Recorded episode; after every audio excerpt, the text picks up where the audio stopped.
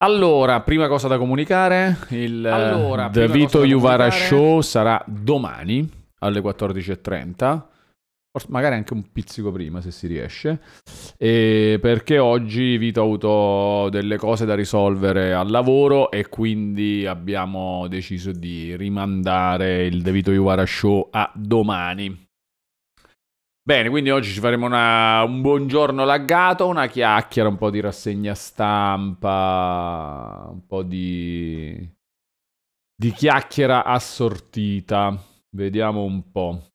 Allora, cominciamo da questa news di un leak che parla dell'Xbox del futuro. Anzi, cominciamo proprio immediatamente, ragazzi, sigla. Buonasera, mister Wallo. Buonasera, mister Wallo. Buonasera mister Wallo, Wallo. Buonasera mister Wallo, buonasera mister Wallo, buonasera mister Wallo.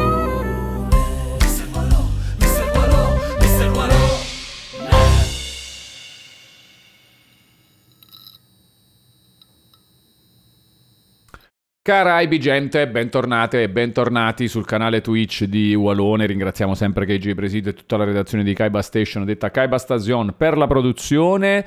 Come dicevo in uh, pre-apertura, oggi il... salta il video ora show, ma in realtà viene semplicemente rinviato a domani. Vito ha avuto delle cose da risolvere sul lavoro e quindi abbiamo deciso di rinviare a domani il The Vito Show. Eh, oggi però ci facciamo una bella chiacchierata. Ho voluto cominciare subito perché volevo. Aspetta che mi sistemo un attimo il feed attività qui. Tac. E la chat qui.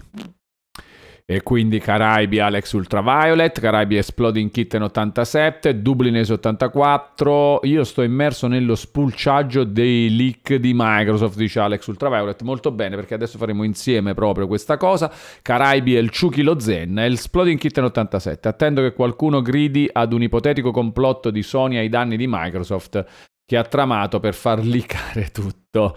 Silver Brain, Caraibi, stavo per l'appunto recuperando ora la live di ieri sera e ho notato che già nei primi due minuti sono stato insultato senza nemmeno essere presente. Non, non ce n'è bisogno, Silver Brain, della presenza per l'insulto, come ben sai. Super Sauti 88 Caraibi, Caraibi Shepard 91, Jacopo Porri e Caraibi Gian 518 che rinnova il suo abbonamento con Prime per un totale di 20 mesi. Pronti via, si rinnova e ci si avvicina sempre di più al doppio platino.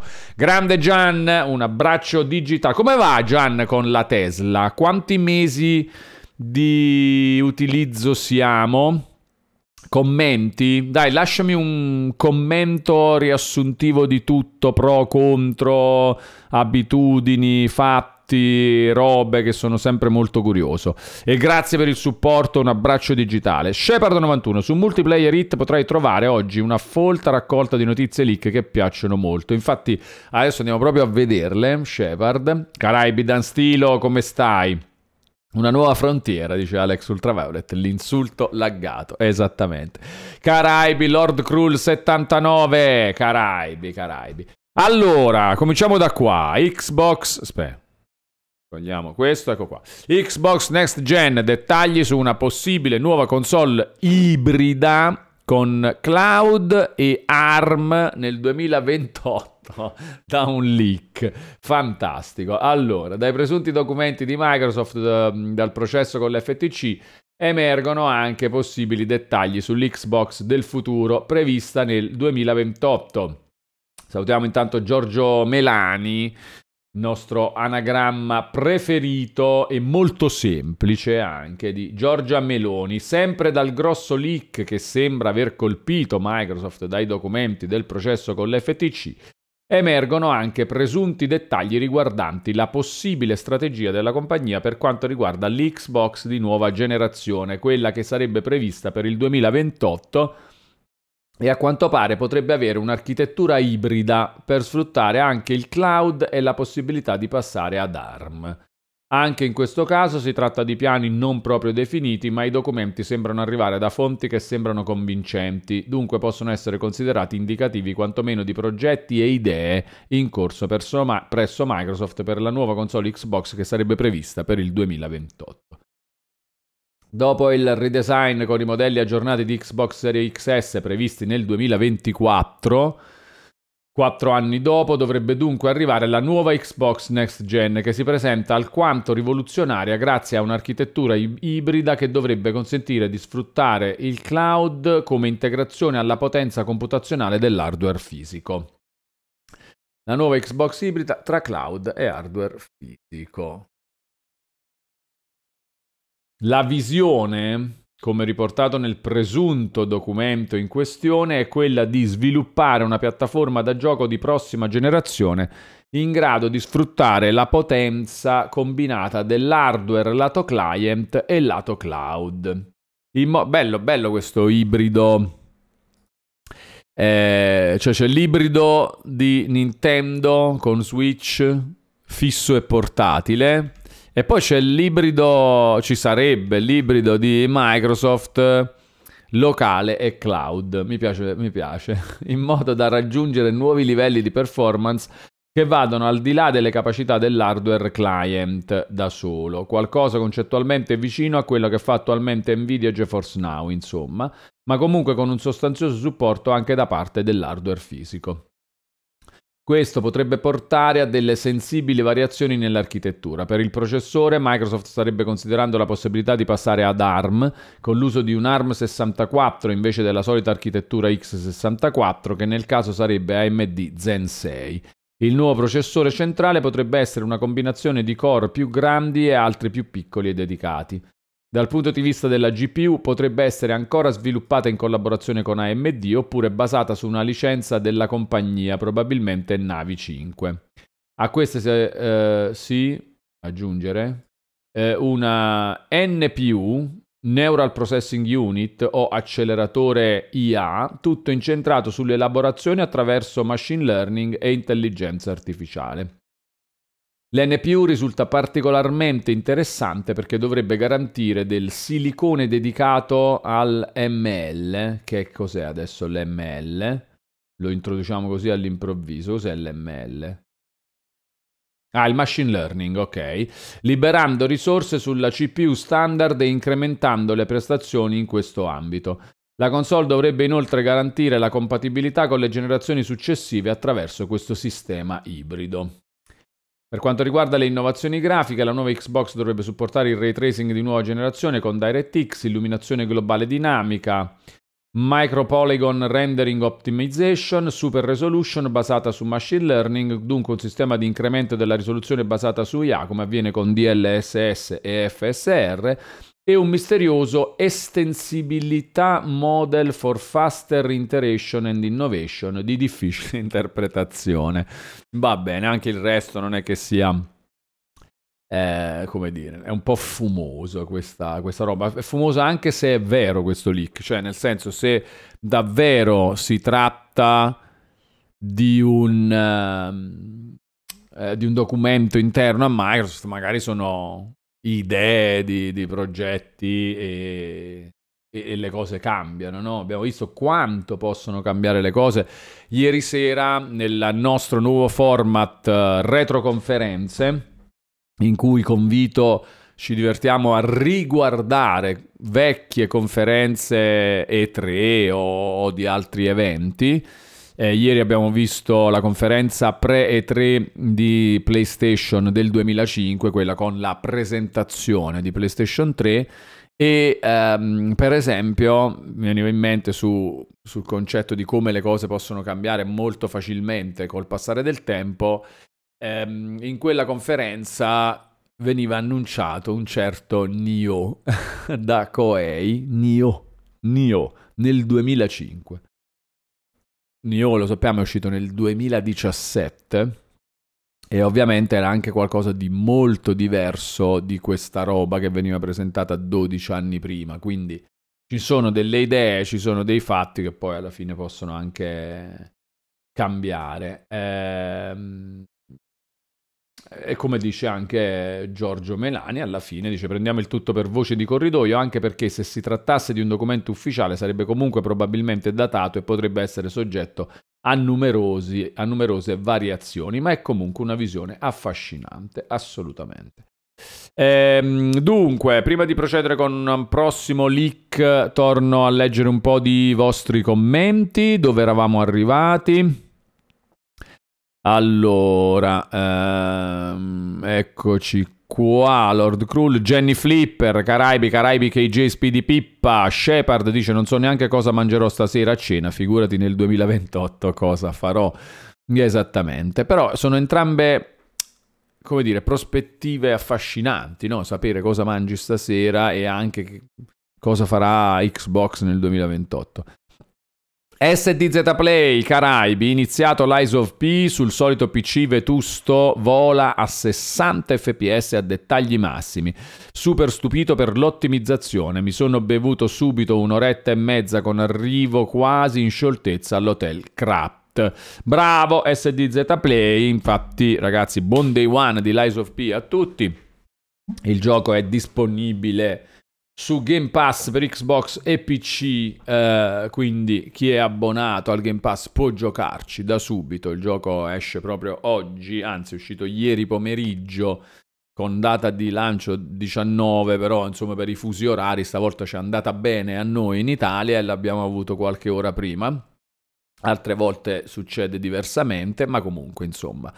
Eh, possiamo definirci ancora nel day one di Lies of P, quindi lo festeggiamo. Ho iniziato anch'io il gioco, avevo, sto ancora facendo parti che avevo già fatto nella demo. Ma è proprio bello comunque, è proprio ehm, per me abbastanza, quasi miracolosamente bello, cioè quasi diciamo straordinariamente bello per essere il gioco di una software house pressoché sconosciuta, di un produttore pressoché sconosciuto eh, e per essere l'ennesimo Souls-like non di From Software ce ne sono stati molti, ma molti di questi molti non sono stati un granché come, come giochi, no? Anzi, cioè, alcuni erano proprio una roba bruttina. Escluderei proprio il già citato Nioh e il suo seguito Ehm, perché comunque è roba fatta da un team competente come Team Ninja che ha preso la struttura dei Souls-like però ci ha, ci ha messo anche un po' di robe sue, no? Di, di, ha messo un po' di loot alla Diablo, un po' di mm, spirito da gioco d'azione e sono venuti fuori dei bei giochi. I due Nioh, secondo me, erano quelli che io consideravo i migliori Souls-like non di From Software, però non sono soltanto Souls-like, sono un po' anche altre cose. E invece questo è proprio un Souls-like, sì, che poi ha delle sue idee, che cerca di sviluppare, però non è un Souls-like misto a, a un'altra roba, è proprio Souls-like e basta fortemente oltretutto ispirato a Bloodborne in particolare per um, atmosfere e atmosfere soprattutto, secondo me, un po' diciamo estetica generale, eh, ma funziona, è bello, è, si fa giocare, è bello anche da vedere, poi ad avercelo un Bloodborne con questo tipo di ottimizzazione. Veramente un gioco che probabilmente non eccede a livello grafico, eh, ma non facendolo riesce a girare benissimo e comunque a essere molto gradevole, mantenendo sì, una certa gradevolezza estetica eh, una fluidità fantastica, bello proprio, bello, bello tecnicamente, bello ehm, perché non si perde in fronzoli, bello perché riesce a restituire quel sapore di Souls-like che non tutti quelli che hanno provato a imitare From Software sono riusciti a restituire e, è bello anche perché comunque ha questa sua origine, molto, pre- molto ispirata a Bloodborne, ma anche una sua certa originalità nel volerci raccontare questa variante pazza della storia di, di Pinocchio. Bello, sta, sono molto contento dell'esistenza di, di Lies of P. Uh, Doom WZ Caraibi, Caraibi Fabio Volante, Gian 518 sulla sua Model 3, vediamo, siamo a due anni questo mese, mi trovo sempre benissimo e vedendo quanto è salita la benzina nell'ultimo periodo sono sempre più contento della mia scelta. Anzi, è uscita la nuova Model 3 ed ero molto tentato di cambiarla, ma sono riuscito a battere la scimmia. Ah, hai fatto bene, secondo me, Gian 518, anche se capisco chiaramente il, il gusto del, della novità. Eh, bene, sono molto contento. Ehm, tu hai, hai il box a casa? Cioè te la carichi a casa la macchina? Perché questo potrebbe fare un po' la differenza in effetti. Ehm, Damares 77, Caraibi a tutti, sono contento della mia nuova soddisfazione videoludica. Ieri ho terminato Armored Core 6 eh, e per il mio modo di essere player non è stato per nulla facile. Mi accontento di una run e soddisfazione a mille. Congratulazioni allora Damares 77, mi fa molto piacere che tu abbia mh, mm, eh, come dire, ho ottenuto questo tipo di soddisfazione dal finire il gioco, bello, mi fa piacere che ti sia piaciuto. Antonio Seia 1984 chiede a Gian518 quanti chilometri ti fa, quanto ti costa il pieno e quanto tempo ci metti a ricaricare. Eh, aspettiamo le risposte. Anche Vito lo sta giocando, dice Fabio Volante. Eh, sono sicuro di sì. Forse è questo il vero motivo per cui Vito non poteva esserci oggi al The Vito Juvara Show, ha detto che doveva risolvere delle cose di lavoro, motivo per cui abbiamo spostato il The Vito Juvara Show a domani, ma in realtà secondo me sta giocando all'Ice of P. Gaetano Menna Jack, Caraibissimi, Caraibi, Ryoku, X Meme, Mindulino che ci conferma ancora una volta che il Returnal è bellissimo. Ma l'hai finito Mindulino? Non mi ricordo se l'hai finito o se ci stai giocando? Se sì, dove sei arrivato? Antonio Seia 1984 è un copia e incolla di Bloodborne, pure i rumori sono uguali, dice Antonio Seia. Ragazzi, io non riesco a capire il motivo per cui una roba fortemente ispirata a un'altra dovrebbe essere vista come una roba neg- cioè non riesco a capire il ma davanti a è fortemente ispirato a... Sì, ma è fortemente ispirato a Bloodborne. Qual è il problema di preciso? Proprio parliamone... Lo chiedo a te, Antonio Seia, o a chiunque altro abbia questa idea. Qual è il problema di preciso? Cioè il, il problema di... Ve lo dico io che sono, penso, se non il fan numero uno di Bloodborne, comunque una persona che si sa che ha amato alla follia eh, il, il gioco di Miyazaki a sua volta ispirato alle atmosfere Lovecraftiane, no? Cioè, Bloodborne per me è un pezzo della mia vita. Qual è il problema per cui mettiamo un ma davanti a Lies of P è fortemente ispirato a Bloodborne. Sì, bello, ma qual è il problema di questo ma? Cioè, proprio nel pratico, per chi deve giocarci e divertirci, sì. Qual è il problema di questa roba qua? Cioè, lo, lo, chiedo proprio sinceramente per capire, perché l'ho vista tantissimo sta roba, no? Pure nei, ho postato sui social tipo ah è arrivato Lies of P, bello, siamo felici. Eh, e molti ah, sì, bello, ma è troppo una copia di Bloodborne. Qual è il problema di questa roba qua? Mindulino, tornando sul Returnal, dice all'inizio non capivo nulla, oggi ogni run è una run che accresce la consapevolezza, concettualmente è potentissimo, sono molto d'accordo Mindulino. Edoardo Rizzi, Caraibi Walo, oggi ho avuto una conversazione con un ragazzo che pensa che i videogiochi siano una perdita di tempo e facciano solo male.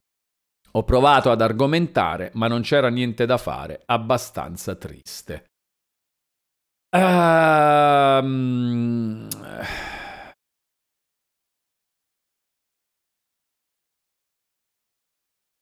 Allora. Um,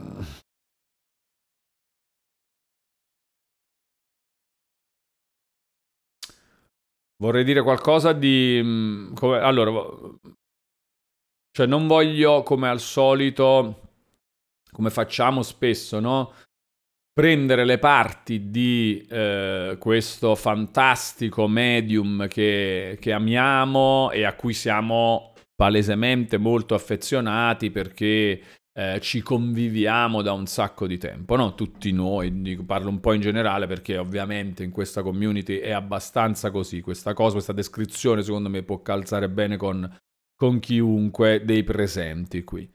Ehm, Secondo me è giusto sottolineare come, come anche qualunque altro tipo di divertimento, intrattenimento eh, o attività ricreativa o passione, non lo so, eh, come qualunque altra roba del genere anche i videogiochi possano distrarre e volendo, causa un uso eccessivo, distrarre anche tanto boh, da altre cose che uno, io non dico dovrebbe fare, ma potrebbe fare, ok? Quindi se uno la piglia in questo modo ed è probabilmente, magari erroneamente, schiavo di un certo tipo di pensieri per cui le persone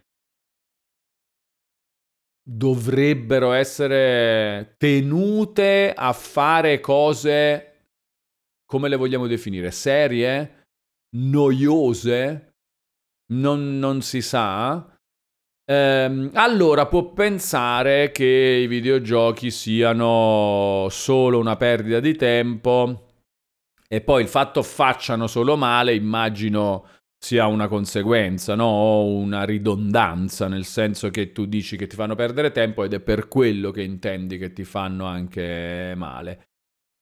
Però appunto questo secondo me può venire dall'idea che, ehm, che, tu hai di dover fare qualcosa di n- non si sa importante e però ti prendi anche la briga di decidere qual è la cosa importante che dovresti fare nella vita per cui i videogiochi ti fanno perdere tempo, no? È una roba abbastanza, un po' un discorso un po' delicato perché io sono molto rispettoso del fatto che ciascuno ha la sua visione delle cose, ciascuno ha i suoi gusti, ciascuno ha ehm, il suo modo di intendere la realtà e il suo ruolo nel mondo, eccetera. E quindi diciamo che tendenzialmente ci si può anche stare. Cioè, possiamo anche decidere di, ok, va bene così, tu la vedi così, io la vedo in un altro modo, mm, è a posto così. Perché secondo me effettivamente è molto difficile eh, farne un discorso oggettivo. Però si potrebbe tranquillamente dire a questa persona eh, quindi tu non guardi film, quindi tu non leggi libri, quindi tu non, eh, non giochi mai proprio nella vita. Non giochi, non scherzi, non, eh, non fai questo genere di cose, non ti ci appassioni. Magari lui ne fa solo una questione di quantità. Cioè per quanto tempo puoi dedicarti a una certa cosa e poi sente il bisogno di dover eh, mantenere un, boh, non lo so, una, una, serietà di un certo tipo nel, nel resto della propria vita. Eh, non è il mio modo di vedere le cose. A me non interessa. Io sono serissimo anche quando gioco, quando parlo di videogiochi e, e, e, mi voglio divertire invece anche quando faccio robe più noiose, tipo burocratiche o robe del genere. Non c'è tanto questa... non do un valore alla presunta serietà delle cose. Non do importanza alla presunta serietà delle cose, non ha senso per me. Capisco il fatto di, eh, che ne so, dover nel pratico eh, procacciarsi da mangiare, per esempio. Ok, va bene, questo lo capisco nel pratico, ma non do nessun valore alla serietà di, di, di certe robe. Eh, parliamone ancora comunque, che è sempre una cosa interessante. E allora, ho lanciato un po' di robe, eh. voglio sapere per esempio da Antonio Seia qual è il problema del fatto che uh, l'Eyes of P sia molto ispirato a Bloodborne e voglio sentire la vostra anche su questa roba di considerare i videogiochi un qualcosa di un, come una perdita di tempo e che facciano solo male. KJ Walter 5586 Caraibi. Allora, Gian 58 intanto ci dà dei dati. Faccio circa 350-400 km con una carica, variabili in base alla temperatura e se vado o meno in autostrada eh, che ca- la carica a casa gli costa circa 13 euro. Vabbè, io direi che è fantastico, fantastico, veramente una roba fantastica. Chi ha la possibilità di caricare una macchina elettrica a casa, la situazione secondo me è meravigliosa. Che arma hai preso all'inizio? chiede Fabio Volante. Ho preso quella eh, dell'equilibrio, non mi ricordo che una, una, una, erano tre spade e ho preso una più sulla destrezza, una più sulla forza. No, forse quella sulla forza non era necessariamente una... No, sì, sempre spada mi pare, magari più grossa. E una sull'equilibrio, pesa quella dell'equilibrio. In tutto questo che c'entra Arlecchino con Pinocchio, dice Ryoku X Meme. Eh, non lo so neanche io perché lo chiedi. C'è anche Arlecchino, si parla anche di Arlecchino in Lies of P. Sì, la carico nel box a casa, dice Gian518, fa molto la differenza. I primi mesi la caricavo nel parcheggio pubblico ed era una rogna portarla ogni volta. Sì, sia per scomodità, sia magari anche per eh, il prezzo, no? Sarebbe diversa come cosa. Uh, Lies of P molto bello e divertente, dice Dave Conan, mentre Vito Juvara si dissocia, non si sa bene da cosa, ma si dissocia, domani ce ne parlerà. Shepard 91 e che penso sia aumentata anche il costo della corrente elettrica insieme alla benzina oppure è rimasto invariato negli ultimi due anni. Eh, beh, questo lo, mm, a me non sembra così aumentato il costo della corrente elettrica nei consumi casalinghi che faccio senza mm, caricare macchine. Cioè proprio uso di computer, televisore, lavatrice, lavastoviglie, luci e, e le altre cose che si fanno in casa. Non mi sembra particolarmente aumentato il, il prezzo della corrente elettrica. Caravebest dalla terra del sollevante da parte di Lord Dave the Kind. Un abbraccio a tutti gli abbonati. Cosa ci fai nella terra del sollevante, Lord Dave the Kind? Racconta, champagnino giapponese, racconta, racconta. Mentre ringraziamo Ragnetta per il ride. Grazie Ragnotta, un abbraccio digitale, ragazzi. Vi invito sempre a seguire Ragnetta sia su Uh, Twitch qui, sia su Instagram dove pubblica quotidianamente una serie di storie che sono troppo divertenti da seguire, non sono particolarmente organizzate, è un po' un...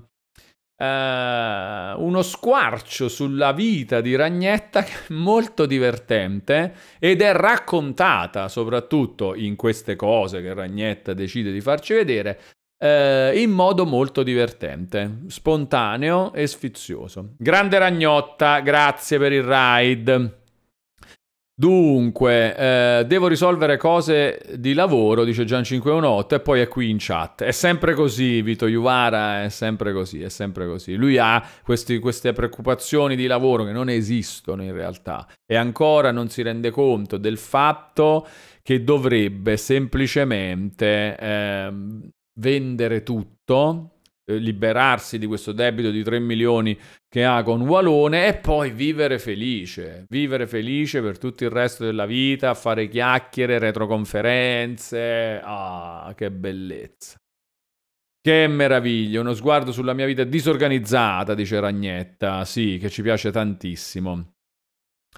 Eh, Mindulino, dove era arrivato a Returnal, dice mi ha seccato il secondo boss, ma ci riproverò. Bravo Mindulino. Ah, ma quindi sei, cioè, hai tanto ancora da giocare, che bello, e già ti sta piacendo tanto. Bene, bene, ottimo, ottimo, bello Returnal, sì, assolutamente bellissimo. Uno dei, dei giochi nuovi, nel senso non una vecchia EP, non un ritorno, non una roba. Beh, il, la struttura roguelike è, o roguelite è una cosa eh, già vista, però il modo in cui la propone Returnal con uh, quel tipo di produzione anche qualcosa di abbastanza inedito, è un po' una prima volta. E tra i giochi così, giochi un po' nuovi, è sicuramente penso la roba più figa di questa generazione finora. Marco Joker 98, niente Vito oggi? No, lo avremo domani perché Vito oggi aveva delle cose da risolvere al lavoro, salvo essere poi qui in chat a dissociarsi da altre cose. E ehm, allora, però poi mi chiede addirittura da quanto sei live su Telegram. Adesso da 31 minuti, Vito. Perché volevi venire, Vito? Vuoi venire? Vuoi anticipare a oggi il The Vito Juvara Show spostato a domani e lo anticipiamo a oggi? Se vuoi venire lo, lo facciamo tranquillamente. Ma ormai andiamo a domani. Come vuoi, Vito? È uguale, è uguale. Se, se, va, se, ti fa piacere, guarda, va bene anche adesso. Eh. Possiamo partire subito. Abbiamo già degli argomenti. Ci devi dire la tua su un sacco di cose. Per esempio, la questione di perdere tempo con i video. Vieni, dai, vieni, vieni. Facciamo oggi. Facciamo oggi. Trasformiamo al volo il tutto nel um, The Vito Juvara Show. Aspetta, che prendo la pagina. Dove stai? Appena ti vedo su Video Ninja, come, guarda, cambio anche già il titolo. Allora, eh, nel frattempo, nel frattempo, cosa stavamo dicendo? Eh, come se poi fosse pieno di titoli ispirati a Bloodborne, dice Lord Casco. From Software, secondo me, un pochino si staranno stizziti che altri copiano così fortemente un loro prodotto e facciano successo, dice Shepard91. Beh, ma eh, che in molti abbiano provato a fare i Souls-like, eh, cioè è una roba... Non, non è, diciamo, una novità con uh, Lies of P. Poi, questo fatto che è copiato da Bloodborne, copiato e incollato addirittura, no dai, cioè, non, non, non è vero. È un gioco dello stesso genere fortemente ispirato però non è che è copiato, se no anche... Eh, cioè, quando è uscito Doom, ognuno faceva uno sparatutto in soggettivo, infatti all'inizio li chiamavamo cloni di Doom, però è quella roba, si sa che succede. Non, non lo so, eh, come giustamente dice Dave Conan, ma perché esiste un gioco ormai completamente originale? Credo sia impossibile. Lies of P ha un boato di ispirazioni e quindi questo lo rende brutto? Non capisco. Infatti sono d'accordo, Dave Conan, anche per me è strana come, come cosa. Ehm, cioè, pensarla in negativo, sta cosa della... Vuol dire quello che piace a me è meglio, dice Ivan Fiorelli. Questo chi è Ivan Fiorelli? La questione copia di Lies of P o la questione eh, i videogiochi sono, sono, fanno perdere tempo. KJ Juvara dice il buongiorno laggato è bello ma troppo ispirato al Vito Juvara Show. Eh, ma insomma non riesce a copiare bene il Vito Juvara Show manca un elemento importante. Eh, Mindolino se è solo derivativo posso capire che non piaccia ma la cultura si basa sull'ispirazione. Esatto Mindolino io ti posso dire che è tutt'altro che solo derivativo è ispirato assolutamente a Bloodborne, è ispirato, fortemente ispirato a Bloodborne, è quello che più ti fa venire in mente Bloodborne tra tutti i Souls-like non di From Software usciti in questi anni. Lies of Peace sicuramente è quello che più ti fa pensare a Bloodborne, però poi non è, eh, non è vero che è copiato, cioè no, non è copiato, ci sono...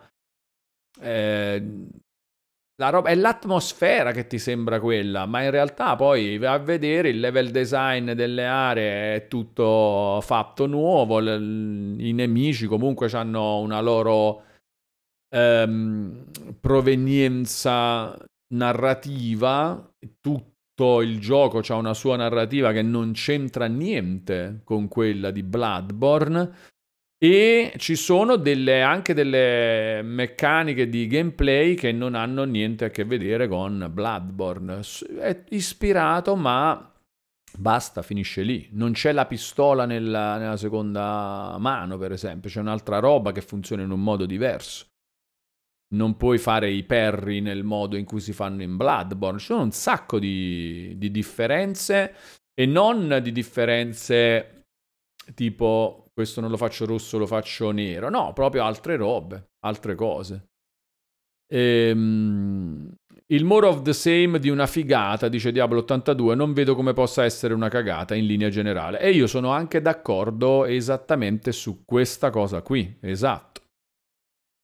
Voglio idee nuove, dice Antonio Seia 1984. È uguale a Bloodborne? No, non è uguale. Però allora, Antonio Seia 1984.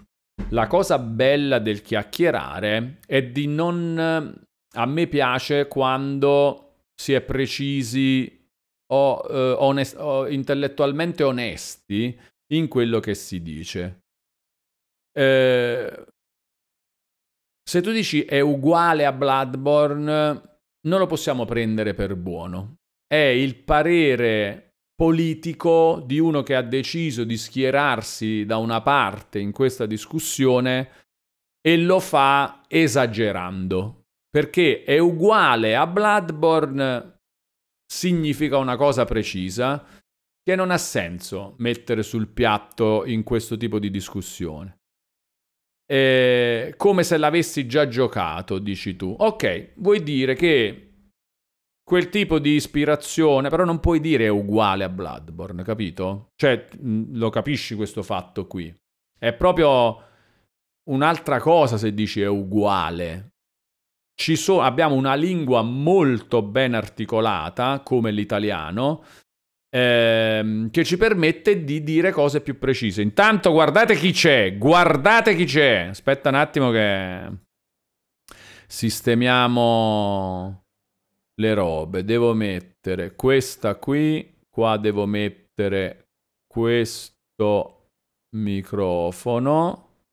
Perché non mi dice che non funziona? Ah, non funziona la webcam? Che strano, perché? Ehm, questo così, io mi metto le cuffie. Perché dice che non mi fa? Non mi... Vito, tu mi senti ma non mi vedi giusto? Eh, non so perché non va là. Aspetta, ne ho un'altra però. Un altro... Prendiamo la terza webcam, vediamo se... Stranissimo che non Ah, potrei parlare in realtà. sì, tu puoi parlare, Vito. Allora, io ti posso mettere come altra webcam questa. Vediamo se la piglia. Uff, sì, questa la piglia. Sì. Però che cosa sta inquadrando? Non me? Sì, ti vedo, ti vedo. Ok. Va bene, però perché... Bah, dopo vado a controllare. Magari se l'è presa OBS in un'altra fonte. Eh, ma mm, no, cioè nel senso no. non succede mai sta roba. Comunque. Ehm... Ah, può essere, forse perché ieri l'ho toccata un attimo. Vabbè, comunque. Che c'era ieri? Ah, noi siamo ieri. Sì, no, ieri sì. Eh... Non ci ha preoccupato che mi avessi tradito. No, no. Ieri sera, tra l'altro. Allora, dunque, che altro dobbiamo fare? Dobbiamo aggiungere con modalità studio Vito qua. Tac. Eccolo qua. Poi andare a, nella modalità a due persone eh, e fare la transizione. Tra l'altro, Vito subito. Oh, eccoci qua. Sto provando. Ciao, cari Vito. Cambiamo anche il titolo in um, The Vito Juvara Show. Allora, The Vito Juvara Show. The Vito Tanto abbiamo Juvara tempo, io alle sei show, e mezza diciamo... preparo per la Lazio, ci siamo, no? Sì, sì, ha voglia. Alla, grande. alla grandissima, alla grandissima. C'è la Lazio stasera in Champions! Oh, non c'è nessuna voglia di andare allo stadio. Beh, ma, ma, ci devi and- ma ci vai? Ho fatto l'abbonamento, sì. Ah, l'abbonamento alla Champions? Sì. Per mio nipote, però mai per me. Sì, certo, ovviamente per tuo nipote. Io non c'ho proprio più. No, la partita, andare allo stadio e uscire mi piacerebbe. Quello che devo fare per andare allo stadio, tornare, no, per me è una roba di vita sprecata che non sopporto più. Allora, Vito, voglio parlare insieme a te subito del caso Antonio Seia 1984, che dice che l'Eyes of P è uguale a Bloodborne. E io gli faccio notare che non può dire che è uguale, cioè che se vuole discutere di questa cosa dobbiamo parlare delle cose come stanno. E lui dice: Per me è uguale, cambia la forma, non la sostanza. Poi è un mio parere personale. Ma tu puoi dire, secondo te, Vito, che è un tuo parere personale che una cosa è uguale a un'altra quando non lo è? Puoi dirlo, ma se poi Vito Iuvare arriva e non è d'accordo, è sbagliato. Questo devi capire come funziona. Se tu lo dici, arriva Vito Iuvare e dice no, anche secondo me C'avevi pure ragione. C'avevi pure ragione. Altrimenti, l'hai no. detto, ma hai sbagliato. No, e però... siamo qui a confutare le parole di Antonio. Okay, no, non stiamo, no, non stiamo qui a confutare le parole di Antonio. Confutare però io, io lo faccio come no. esempio di come dire, cioè di, di come ci piace Perché ragionare, è una no? insindacabili, secondo me. Però lui dice uguale, secondo me. No, vabbè, vai... poi dopo dice ok, somiglia molto. Ovvio che i nemici sono diversi, però vedi, non va bene allora. Allora, quello che io voglio suggerire a chiunque, no, ad Antonio, ma a chiunque, quando parliamo, non diciamo cose che poi dopo possono essere da noi stessi ritrattate dicendo vabbè sì è ovvio che intendo e eh no e allora dillo direttamente bene no? però io lì sei è l'ugualone punta calzismo punta al calzismo vabbè perché dai. secondo me quando lui dice uguale il suo messaggio secondo me non ha ragione tra l'altro diciamo eh, è quello il però punto però secondo me quello che intende lui non è che sono due giochi identici intende che ci rivede lo stesso gioco. Cioè, io lo capisco quel messaggio. Letteralmente sarà anche sbagliato perché non è correttissimo. Ok, però secondo me l'hai capito pure tu quello che volevo. No, allora, no, mi, no, vado in cortocircuito perché per me è solo molto ispirato a livello di atmosfera.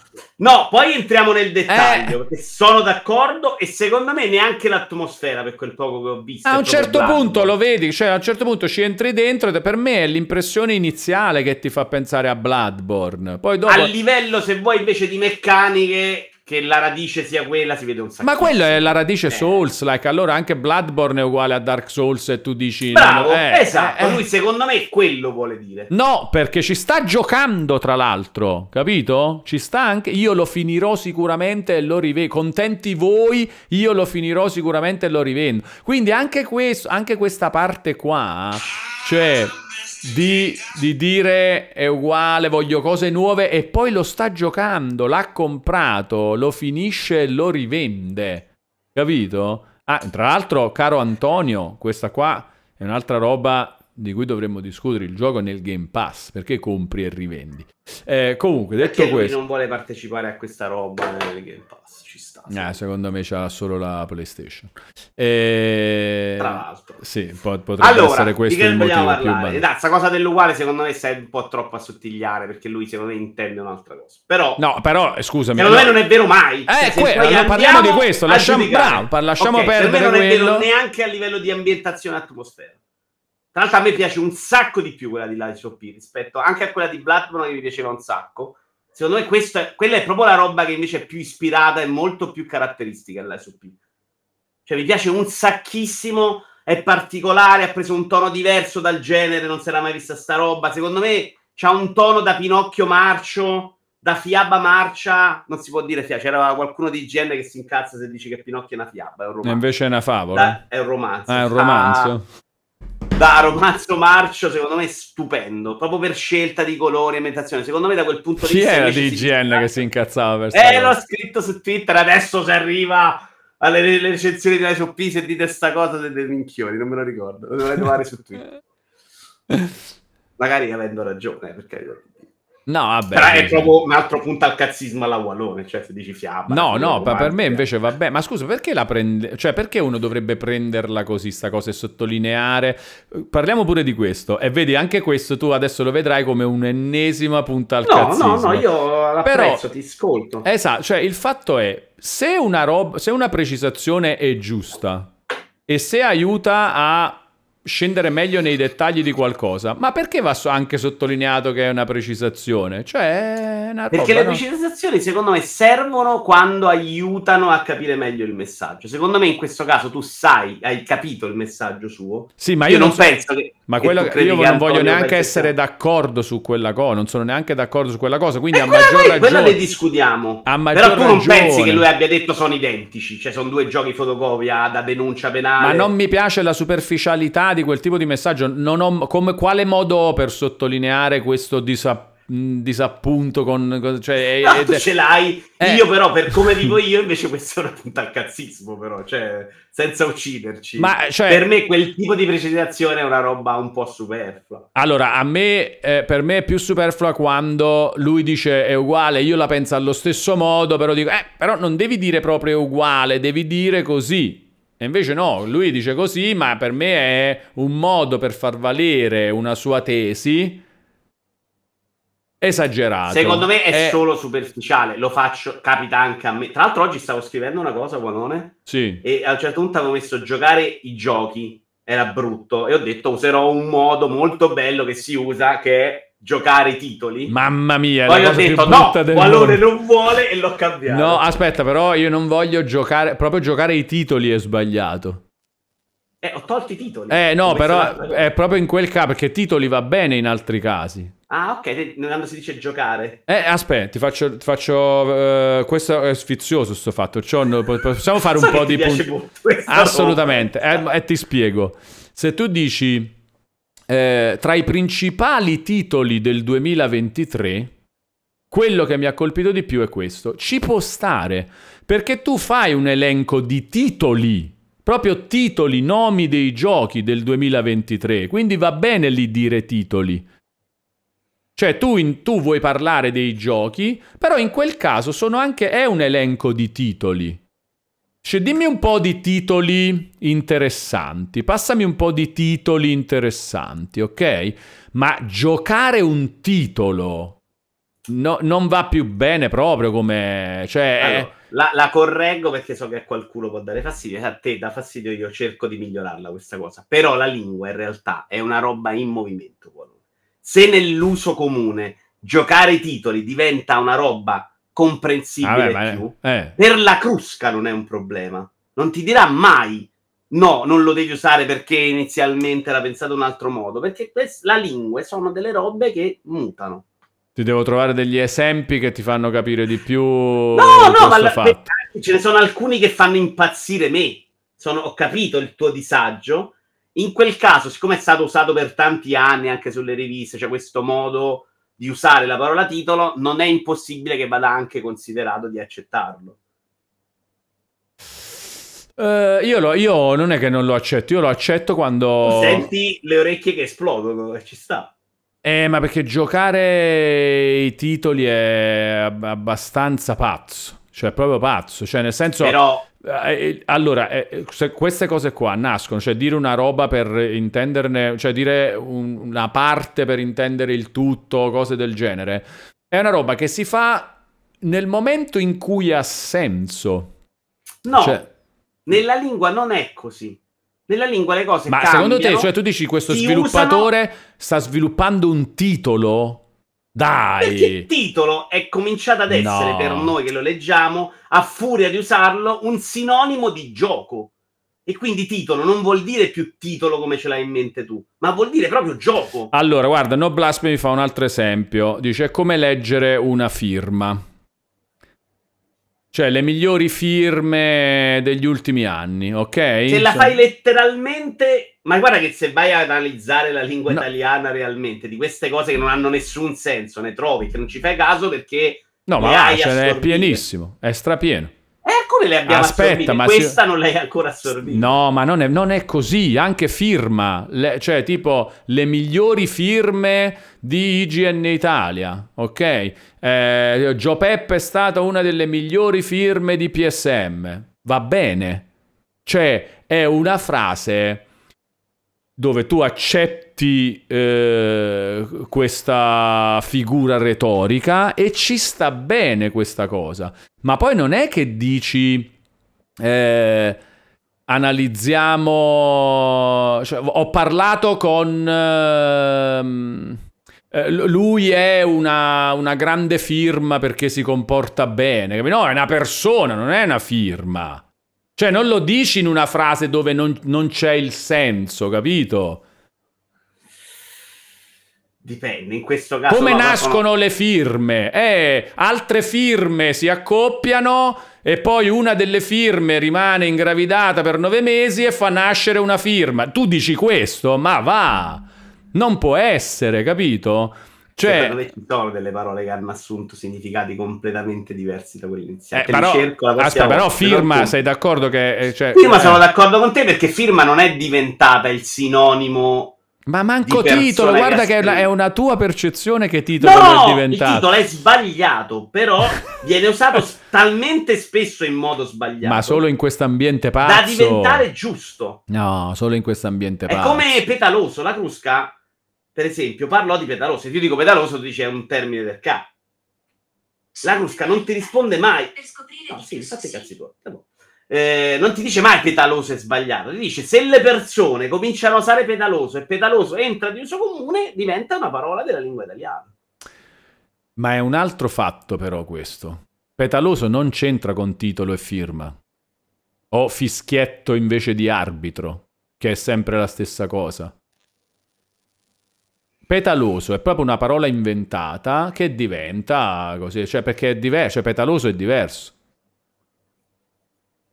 La- la- Io la intendo, chiaro che non, non è la stessa forma d'uso, la intendo proprio parola che viene usata in un posto, in un contesto che non c'entra niente. Banalmente, se diventa di uso comune, diventa giusto il contesto. A prescindere da quello che realmente significa. Faccio riferimento della Prusca, Dante, perché chi cazzo può decidere se una parola ha un senso o no sulla lingua? Cioè, più di loro. Però in linea di massima, io è così che vedo la lingua per me c'è un po' l'abitudine tanta a usarla in quel modo sbagliato e questo col tempo la trasformerà, forse non ancora adesso, nel modo giusto di usarlo. Cioè come sinonimo di gioco. Vabbè, però aspetta un attimo. Allora io adesso comincio a dire. Allora, Caraibi va bene. Sì, se Caraibi lo usano tante persone, diventa una, la parola della lingua italiana, esattamente. Perché adesso la usi solo tu Ok. che sei un pazzo che inventa parole. Eh, però, il- però secondo me, se, allora, eh, se uno sbaglia, non è che può dire, vabbè, ma questo è solo la prima volta che si è cominciato a usare sta cosa. Eh, hai ragionissimo. Eh, cioè, no, se no, così non ne usciamo Però più. titolo non è la prima volta, secondo me in quel modo sbagliato. Tant'è vero che io ho dovuto ascoltare te per venirci a patti e ragionarci, no? Perché mediamente l'avevo ascoltato sempre così, non mi sono mai neanche preoccupato. Ed è diventato un po' di uso comune. Sei d'accordo sul fatto che sia diventato un po' di uso Purtroppo sì. Quindi Purtroppo sì. Ma sai perché? Perché io ne vedo proprio, siamo in una fase in cui tu lo vedi il processo di persone che decidono di usare titolo invece di gioco e a me dispiace perché nella maggior parte dei casi in cui si fa non si è capito perché. Cioè non si è capito qual è... No, non la- proprio, la- ti sei proprio posto il problema. Eh, l'hai sentito, appunto. l'hai usato in quel modo e l'hai continuato a ripetere in quel modo, senza darti una giustificazione, certo.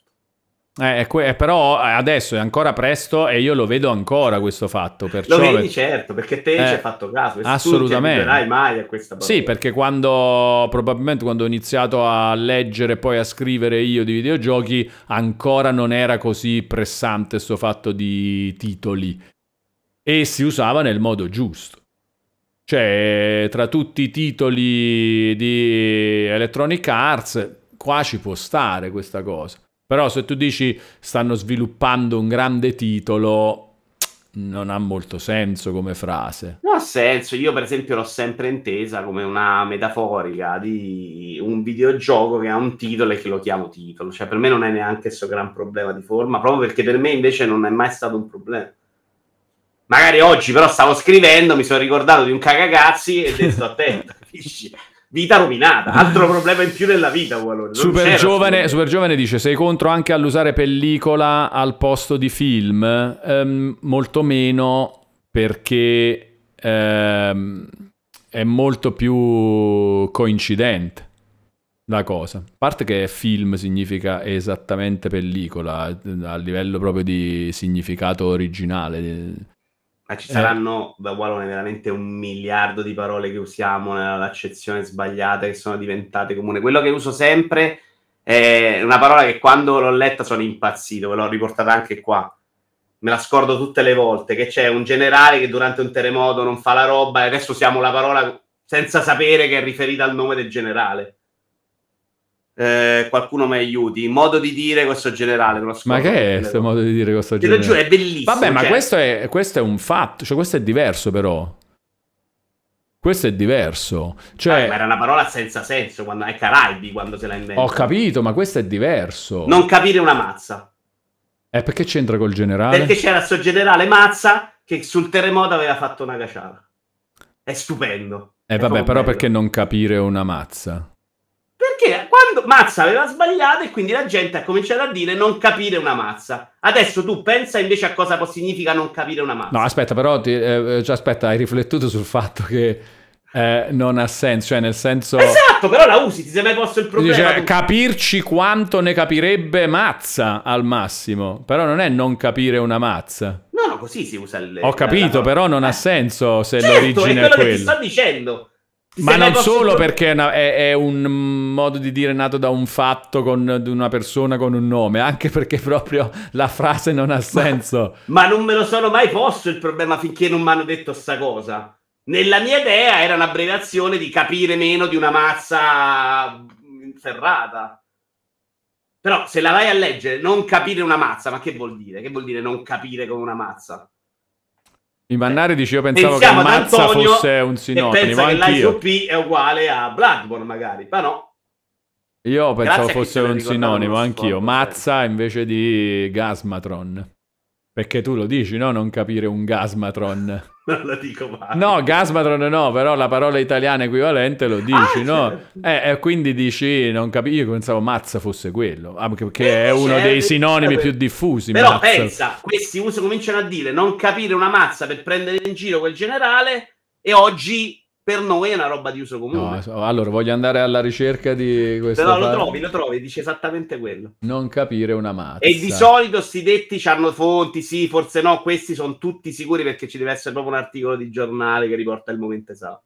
Perché si dice non capire una mazza? Eh, però dammi fiducia. No, no, no, no, ma voglio Adesso vedere in generale, però voglio capire se, se ci spiegano anche perché poi dici la frase in quel modo. Eh, perché l'hanno usata così? Poi magari c'ha delle mutazioni. All'inizio era non capire come Mars, ma non so, magari muta. Anche lì muta, si aggiusta, diventa più bello.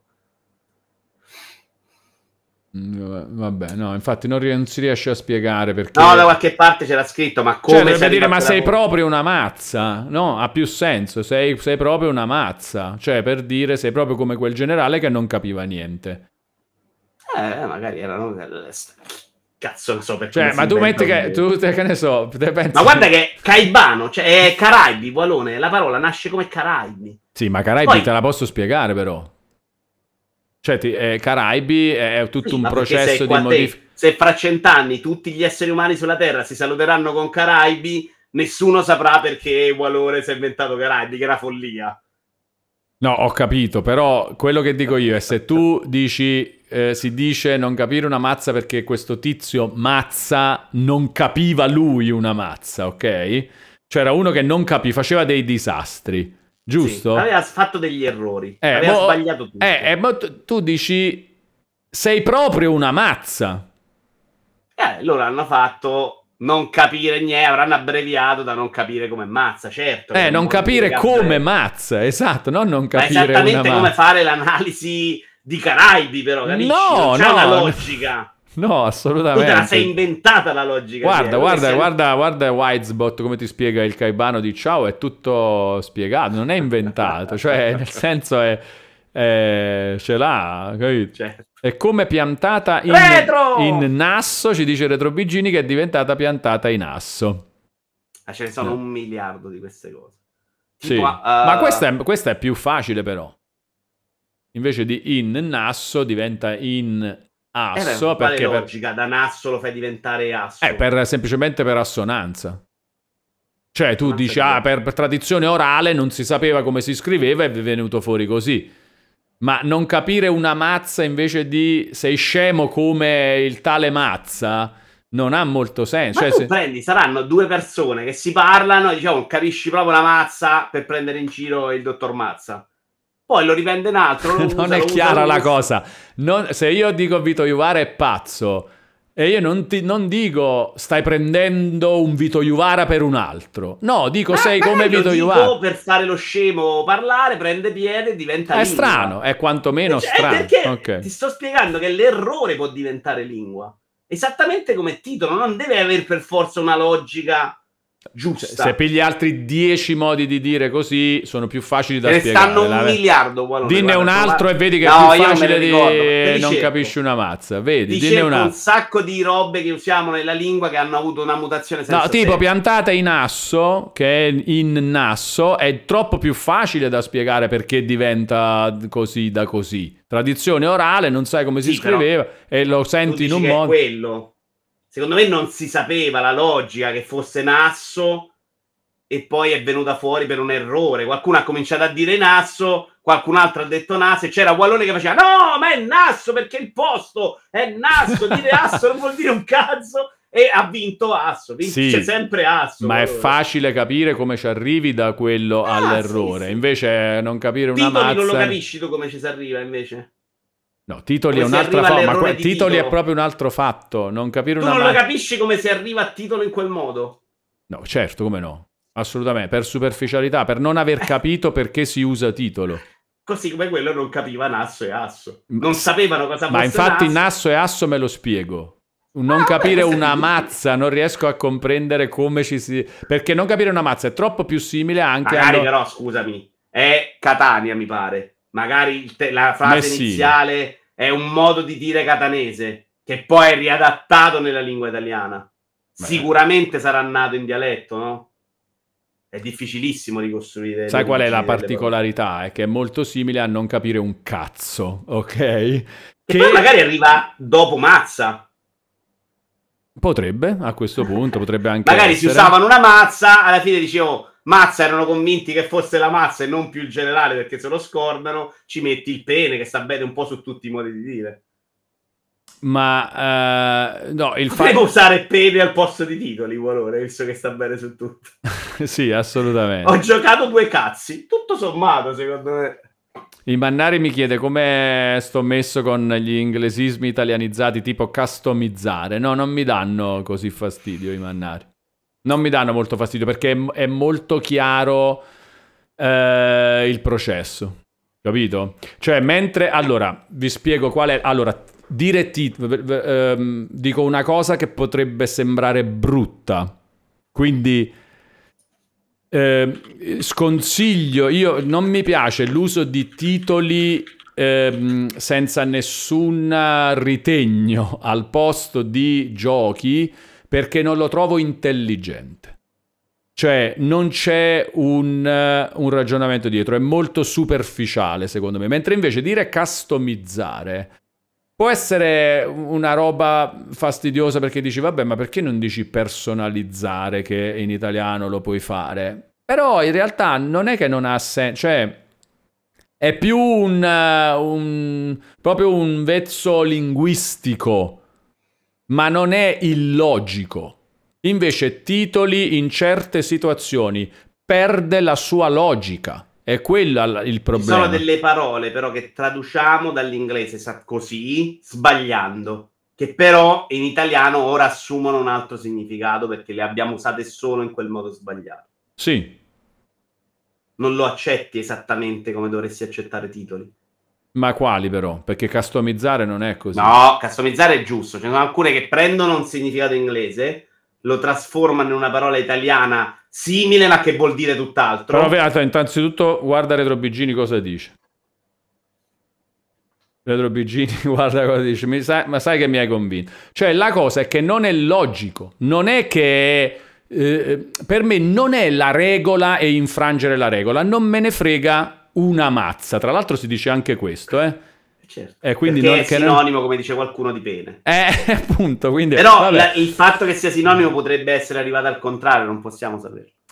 Ok, non- eh, tra l'altro secondo me si può, cioè possiamo saperlo perlomeno allo stesso livello in cui sappiamo di questa cosa del generale. Questa eh. secondo me la sappiamo quasi sicuramente perché qualcuno avrà riportato su un giornale di un dato giorno oh ho sentito due ragazzi al cantiere Aspetta, però se abbiamo dei dubbi su come sono nate, ogni tanto diciamo, eh, vai a sapere adesso, anche questa secondo me la dobbiamo pigliare infatti per... non è mai certa al 100% Perfetto, ok. ma è allora... più sicura di altre perché almeno viene riportata con più sicurezza quindi probabilmente c'è una fonte Mm, Non lo so, secondo me magari se è solo diffuso per Certo, sfizio, 100% eh, c'è una storiella e quindi si Possibile, diffonde più possibile. Facilmente. Comunque, eh, eh, cioè il fa- la differenza per me non è tra eh, legale o illegale, veramente non mi frega niente. Quindi, footing non mi footing, ricordo dove stavo leggendo l'altro giorno che Sì. footing in inglese non viene mai usato in quel modo Ti dico, te ne dico una molto recente, smart working non esiste. eh stanno riportando in chat Smart working non però. esiste. È giusto o è sbagliato dirlo adesso in italiano per te? Vabbè, mh, non è. mh, Non mi dà fastidio come titoli. Titoli è proprio perde la logica, capito? Smart working, pure che non esiste in inglese, ce l'ha un suo senso. Footing perché c'è il piede. Eh sì, cioè, ce l'ha il senso. Non è come titoli, è diverso, Vito. Cioè, però, è, è- cioè, io ti vorrei far vedere questo tipo di differenza, capito? Io l'ho capita esattamente la tua differenza, ma secondo me non è E quella quindi per me non è variabile. l'errore, smart working è un errore, errore poi, errore, cioè è una roba che in inglese non si dice, va bene, ok. Pure bar non si dice bar come lo diciamo noi in inglese. Bar è il bancone e invece per noi è diventato tutto il locale. Però ormai è quello, ma Eh, co- eh. esatto, ma non è la stessa roba di titolo. Non Eh, riusciamo, sì. secondo me. Titolo è, è Io anche- credo di aver capito quello che vuoi dire tu. Cioè, tu vedi di più l'errore. Sì. Non è, non è un errore, no, ah, no, questo stavo cercando di dire da un po'. O- lo dicevo, non è legale o illegale, regolare o irregolare, giusto o sbagliato, errore o no. È che titolo usato in un certo modo per me è poco intelligente. Quella parte Ok. non mi piace. Per me capito? è rilevante che sia poco intelligente nella lingua, se diventa di uso comune. Mm, ok, sì, certo, assolutamente, però non, Non è... stiamo discutendo sul fatto se sia o no poco intelligente, ma che se continuerà a essere usato così, Che live epica, dice Nintendo Box eh, 83. Ma in realtà l'abbiamo già fatta, Ma sì, la facciamo ogni tanto questa, perché ci piace, è una roba che ogni tanto ci rigiochiamo perché è molto bella da fare. Però vedi, cioè fa riflettere secondo me. E è, che per- cioè, quello che vole- vorrei chiarire è che a me non interessa tanto delle regole o di rompere le regole. Cioè, io ci sto su licenze poetiche, su eh, in- inventiamoci un modo di dire una roba, su cioè, ho, fatto un- ho fatto una lingua eh, per i fatti miei. Per me è se, se ha- se c'è un criterio, se, se- perde la logica un po' mi infastidisce. E mi fa anche ridere, cioè a me fa ridere dire titoli perché io ci posso fare la battuta, ah ti piace questo titolo, cos'è che ti piace? La prima parola, l'ultima, Eh, il modo in cui riassume quello che dovrebbe esserci nel gioco, qual è la parte di questo titolo che ti piace di più? Perché quando dice un- questo è un titolo molto bello, qual è la parte del titolo che ti piace di più? però se, la- se- se lo consideri come sinonimo di gioco. Non lo è, non è un sinonimo, ma va anche Ma lo se... è diventato! Com- no, mm, no, secondo me non ancora. Io cioè, così se- lo uso, non perché titoli in colonna, ma perché è diventato sinonimo di gioco. Ma non è sinonimo, è un'altra roba, però. Questa è una figura retorica, non è un sinonimo. Questa, alme- questa cosa almeno si può dire, cioè se è vera la possiamo dire, no? Che non è un... Se, se viene usato nella lingua per sostituire il gioco... Ma allora, innanzitutto, secondo me siamo miliardi di persone, ci sono testi, ci sono robe e questa roba qua, io te lo dico, si fa in questo ambiente. E basta. Cioè, secondo me non è vero che è ancora così... Hai eh. ragione, figurati, non stiamo discutendo se sia giusto oggi, l'ho cancellato per te. Okay. Però se diventasse molto usato tanto da diventare un sinonimo del gioco, non dovrebbe neanche darti fastidio. Sei tu che ci stai un po' rallentando sull'uso della parola titolo. Comunque, re- guarda che Retro Bigini pure non lo vuole usare più. Ecco, a me l'hai fatto comunque... cancellare e stai allora impedendo il progresso. Ok, no, no, no. Sempre. Allora, intanto sono, eh, mi piace troppo che queste discussioni portino a questo tipo di risultati. Secondo me è più importante rispetto a capire chi ha ragione, che non significa eh, una certo. mazza, ok? È proprio bello. Una mazza. Eh sì, la mazza, mazza è partito da là è meraviglioso. È, è, bello proprio che uno dice, vabbè, mi ha fatto riflettere, ha aggiunto una cosa rispetto a non ci pensavo prima. Questo è bellissimo. Questa parte qua è bellissima. Ora, sinonimi di giochi, troviamoli. Io, per esempio, non, sempre non come proprio sinonimo stretto, ma preferisco rispetto a titolo che è quella figura retorica là e non propriamente un sinonimo, preferisco dire prodotto, opera, in no, allora, casi... la, lo usiamo nella frase che ho messo oggi. Secondo me non era buono nessuno. Vai, vai, tipo? La sto prendendo perché ovviamente non me la ricordo. Vediamo la frase, allora... come la possiamo cambiare? Intrattieni il pubblico mentre la trovo. No, no, no, la, Givochi, dice da Mix 231, azzardando una possibile caibanizzazione. Siorghi comunque, Siorghi, in caibano, Siorghi.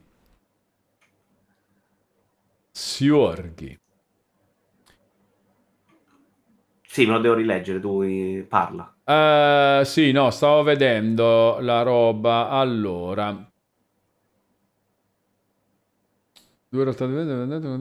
La sineddoche è una figura retorica che risulta da un processo psichico e linguistico attraverso cui, dopo aver mentalmente associato due realtà differenti ma dipendenti o contigue logicamente o fisicamente, si sostituisce la denominazione dell'una a quell'altra. La relazione tra i due termini coinvolge aspetti quantitativi, cioè i rapporti parte tutto, una vela per la barca, singolare plurale, lo straniero per gli stranieri, genere, specie, i mortali per gli uomini, materia prima, oggetto prodotto, un bronzo per una, scritt- una scultura in bronzo. Uh, non c'è proprio il nostro esempio, però.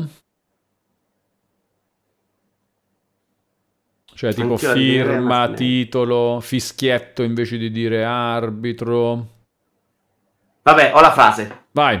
Poi dobbiamo parlare di Lasso P, però abbiamo, abbiamo, rotto i coglioni. No, no, no, è bello allora. anche questo, ma dimmi, dimmi, qual è la frase? Quelli che giocano due giochi al secolo. Mettici opera, quelli che giocano due opere al secolo. Quelli, eh, te la cambio io la frase, perché tu non è che... Io ci ho messo forza... capolavori, cambiando un po' il senso sì. Con capolavori ho sì. detto giocano due giochi do, molto belli. Ti do un altro suggerimento per la frase, perché tu poi giustamente dici devo cambiare giochi. No, metti quelli che finiscono due giochi al secolo. Ci avevo pensato, non eh. mi è piaciuto metterlo, però ho preferito mettere capolavori. Però una delle opzioni era finiscono, sì. Finiscono due giochi, così il problema l'hai risolto non uh, cambiando giochi, ma In cambiando caso, il verbo. un capolavoro invece a... Però così è veramente un po' messo, cioè, cioè gli hai dato una direzione un po' più. Gli ho data, però ha senso perché sto parlando di per giocatori che giocano poco sì. e magari giocano solo robe super belle e non vedono il resto. Quindi alla fine. Però ti faccio notare un fatto: nel ragionamento che tu sicuramente stai andando a fare in questo articolo, non è importante che poi questi siano veramente dei capolavori. Loro non lo possono sapere quando li giocano. E uh, quello... Sì e no. È vero, sono, come, sono giochi, intanto giocare due giochi era perfetto. Però è pure vero che ci sta anche nel senso giocano solo due giochi bellissimi e non vogliono vedere il resto. Secondo me comunque rendeva l'idea del tipo di giocatore che volevo rappresentare. Sì. Quello che gioca Zelda e l'altro capolavoro, dimmene uno, God of War e non vede tutto il resto, l'indie, la roba. Insomma. Quindi secondo me stava abbastanza bene, cambiandogli però il senso, hai ragione. Mm. Allora, Mitchell Neff dice per usare un asinetto che allora potremmo dire codice come sinonimo di videogioco. Eh sì, certo, assolutamente. Ah, al posto di chi? Al posto di titolo, cioè dici anche codice. Sì, ehm, ci può stare. Beh, ma lo puoi fare, eh? Lo puoi Codice, fare. Secondo me a Wallone Qua- non dà fastidio. No, se- anche, neanche titolo mi dà fastidio se tu dici elenchiamo i, i titoli più importanti del 2023. Là va bene perché tu veramente poi elenchi i titoli tra le altre cose, capito? Cioè là va bene e ovviamente voi pa- parli dei giochi e quello che ti interessa è l'importanza dei giochi, però va bene dire elenchiamo dei titoli. Però non è, non è giusto dire questo titolo ha una grafica molto complessa. Se, se ah, dice la grafica di come viene, cioè, cioè, di, di come è stato il font scelto per il La titolo, capito? come sinonimo di gioco. Eh no, no, no, no, non mi piace fare quello, capito? Ah, Sei contro i sinonimi.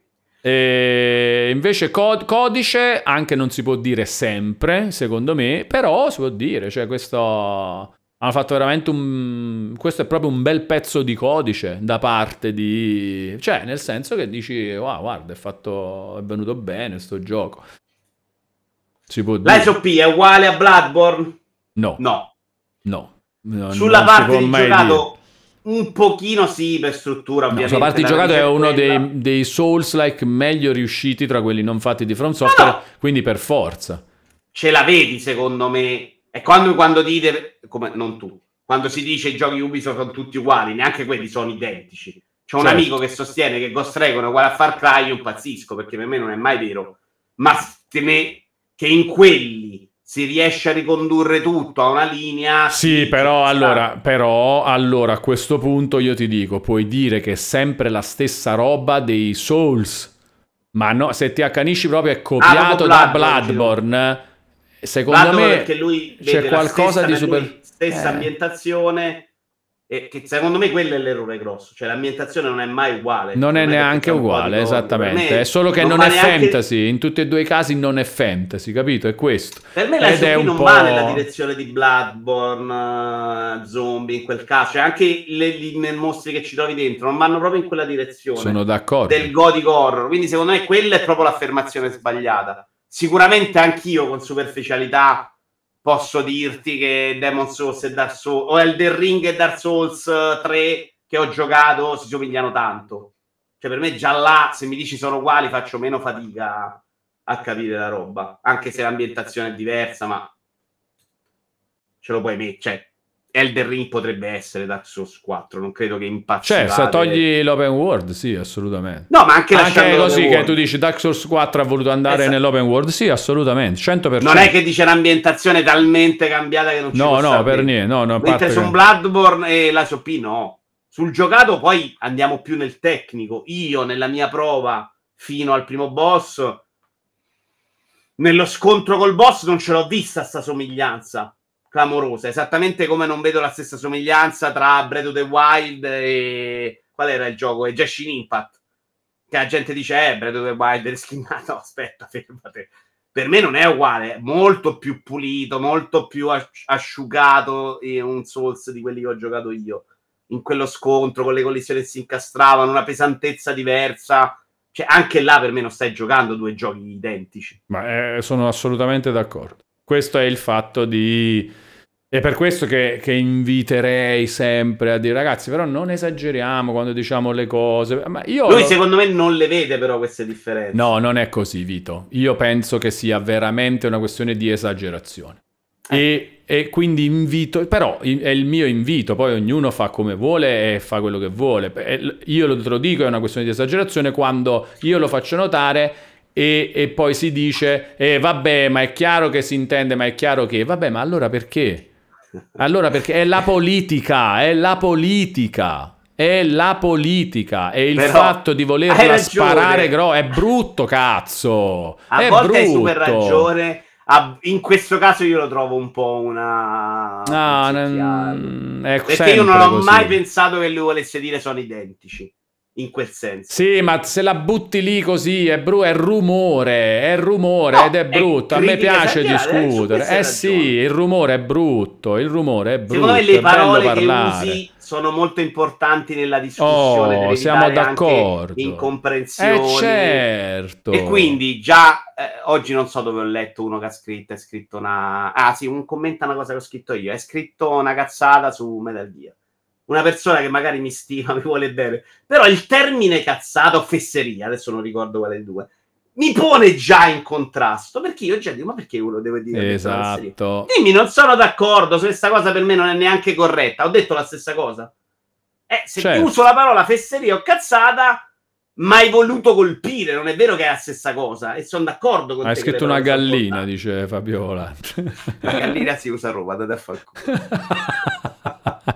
Gallina a Roma si usa e adesso arriverà Senti, in tutta Italia mi dovrete chiedere fammi scusa. Eh, rispondere a super giovane ma probabilmente avrò già anche risposto sempre per il lag della cosa. Lui dice perché invece questo codice ha una grafica molto complessa va bene sono uguali in questo tuo discorso. E infatti è quello che dico anch'io super giovane. Cioè quando si vuole usare una parte per il tutto lo si deve fare in, in contesti in cui ci azzecca e non eh, in qualunque caso. Tipo questo codice ha una grafica molto complessa non va, già, già, già non mi piace tantissimo. Pure questo codice molto divertente, non, non, va bene, cioè parli del gioco in quel caso. E quindi no, è uguale a titolo in quel caso. A volte va meglio titolo, a volte va meglio codice, a volte nessuno dei due può andare bene. Comunque Silver Brain dice che non si dice a Roma gallina. Eh, Gallina si dice per via di un generale, il generale Gallina che faceva che, no, non, no, che non ragazzi, capiva una mazza. Il mio compare di stadio lo usa. Io quindi ho cominciato a usarlo. Potrebbe averla inventato. Ma lui l'ha inventato, dice Ma per vi ho portato un forum della Roma in cui usavano Gallina, però scusate, vuol dire che sta prendendo piede quantomeno.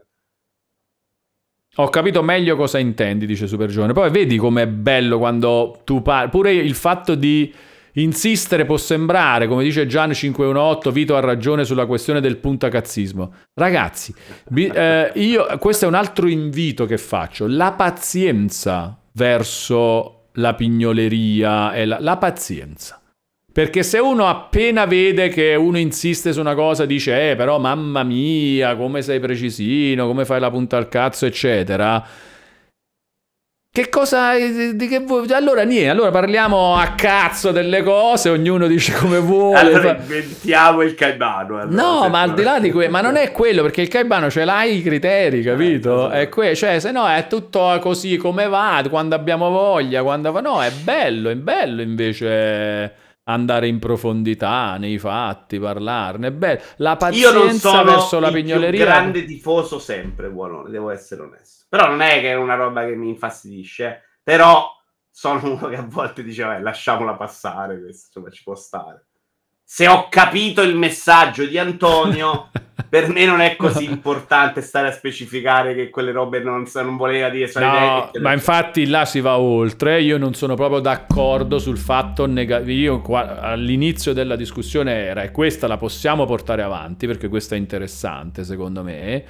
Eh, per me la questione è ma perché dovrebbe essere negativo? Cioè perché si dice è vero, il, è vero che è, be- che è fatto bene, ma è una copia di Bloodborne. Io volevo proprio anche capire... Eh, è l'altro discorso.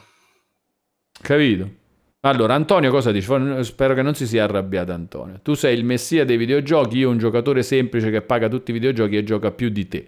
Devo per forza essere d'accordo te tu hai il tuo parere, io il mio. Tu sei il recensore, stammi bene, a mai più Dio dei videogiochi, titolo non piace a te, non deve piacere a nessuno. Arrivato Hitler con... Ah vabbè, ma Antonio Seia è tipo troll, L'ha quindi... No, ma è più troll più che altro, dai.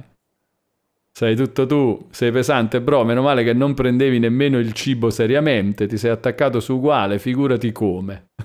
perché io, sta, io qua già avrei perso perché... la testa e tu ti diverti un sacco. No, che... vabbè, ho capito, ma perché prima scriveva un po' meglio, però? Cioè, che cosa è successo? Questo cos'è? Il nervosismo? Che... Perché vedi che non si capisce neanche bene che cosa c'è scritto. No, è troll, secondo me, dai. Attenzione, questa è bella di Fabio Volante. Sì, cosa dici? Sì, non, no, non trattare con i terroristi. No, no, no, no, vabbè, no, no, però comunque No. è, stato be- è stato bello Antonio, è stato molto divertente. Allora, eh, ah, Bella però, quella di aspetta, però scusa, solo una cosa, se è troll e, lo era fin dall'inizio la parte uguale, vedi che ha fatto bene, allora, era fatto, fatto bene, una bella discussione. Eh, ha fatto bene.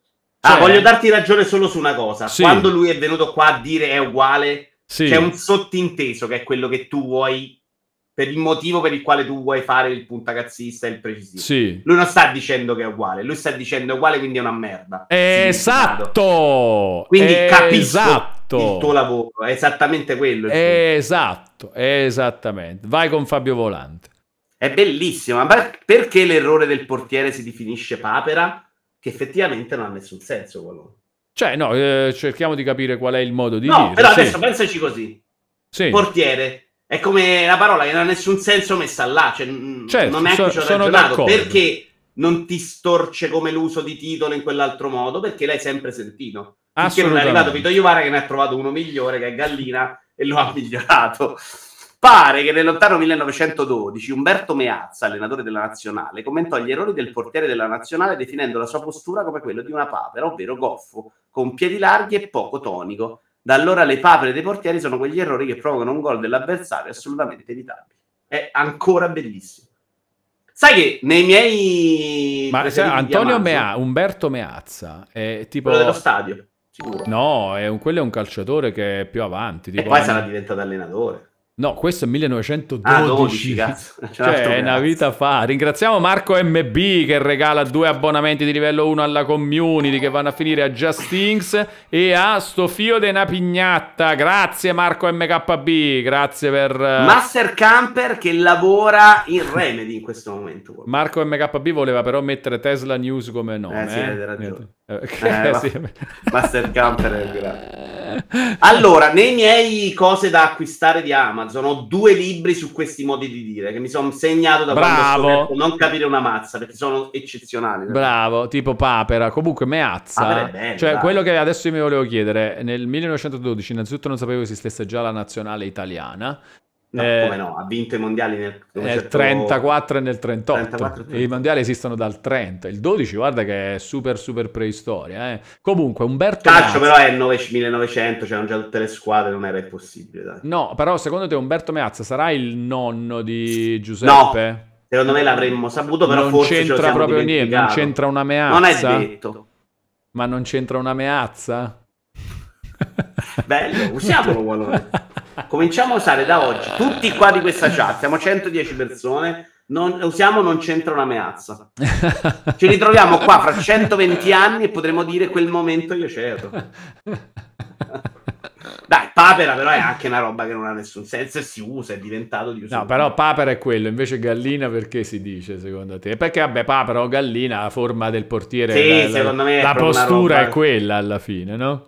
Secondo me è semplicemente era papera, mi invento gallina per far ridere una volta e poi si è usata. A Roma veramente l'ho sentito. Allora, Umberto Meazza di Casteggio, eh, nato nel 1880, Vito, 1880, è stato un calciatore, allenatore di calcio e arbitro di calcio italiano. Però il fatto che si chiami Meazza e, c'è un altro Meazza super famoso, uno dei calciatori italiani più famosi della storia, un po' Tra fa... l'altro che ha cancellato questo. La- totalmente, questo praticamente non esiste. Questo ha inventato Papera e, ne ha- e neanche e esiste. nessuno gliel'ha riconosciuto. Esatto. Non Ah. c'è pelati e fumetti, non è chiaramente... Io avevo chiesto il, ca- il caibano di Mazza, dice Alex Ultraviolet. A questo punto potremmo affermare di averlo trovato. Meazza, Meazza. no, Meazza non è, però sì, comunque alla fine si può anche fare. Ah, perché Alex Ultraviolet aveva speso un spiegaci il caibano. No, Mazza è Bastauzet. Attenzione, non te, la- non te l'aspettavi. Sì. Non è così poco importante. A lui è intitolata la sezione arbitri di Milano insieme a Giulio Campanati, nonché la Coppa Umberto Meazza, un premio onorifico istituito il 27 novembre 1930 dal direttorio della FIGC per essere assegnata alla squadra che nel corso del decennio seguente avrebbe vinto il maggior numero di campionati di Serie A. Il riconoscimento andò alla Juventus. C'è una coppa per chi tra dieci anni ha vinto più scudetti. Ma siete pazzi. Un detto realmente romano riguarda il calcio, riguardante il calcio è bustata di piscio per indicare un telefonato e moscio tiro. Mm, no. Ma è la, prima, è la prima volta che lo sento. Mm, no, a Roma un po' si usa. Però non per il tiro, per esempio non l'avrei usato per il tiro. Sto facendo questa cosa turandomi il naso, dice Pelate Fumetti, solo perché ha un bel nome. Dove il bel nome non è Umberto, ma è Meazza, naturalmente. Cioè lui intende Meazza, non Umberto. Ehm, è va bellissima bene. questa cosa. Allora, allora, Comunque. Sì, l'Eyes of P quindi, no, che, di, che, di, che, vogliamo parlare? L'Eyes of P eh, non è negativo il fatto che sia ispirato a Bloodborne per me. Ah no, era l'altro argomento, sì. cioè è bravo perché ne, se è negativo se una roba esatto. è ispirata o no. In generale, bravo, a te Parliamo, dà fastidio quando una bravo. cosa è ispirata a un'altra? Uh, ha sicuramente meno impatto. Anche Tears of Kingdom, secondo me, sì. soffre di quello, cioè bellissimo, però c'era già uscito Breath of the Wild, che un po' ne cancella la scoperta, l'impatto sbalorditivo, il fatto del cambiamento di Zelda. E questa cosa vale un po' per tutti i segui. Cioè, il primo Mario Kart sarà stata una roba che la gente è impazzita. Esce Mario Kart oggi, bello, ce lo giochiamo, ma non è wow, che cosa nuova. La novità è sempre una cosa che comunque sbalordisce. Non da dire, però è brutto, sono d'accordo con te non da dire ma è uguale a quello, quindi è, non lo voglio giocare, che schifo, lo vendo, ma da dire ok, Assassin's Creed Syndicate è bello, però è Unity con l'ambientazione più brutta, che poi non è neanche vero, perché Syndicate c'aveva tutta la parte de, del rampino, per esempio, che era, e le carrozze, che lo cambiava abbastanza. Però comunque da dire è una roba che ho già visto, forse sì. Non sei d'accordo?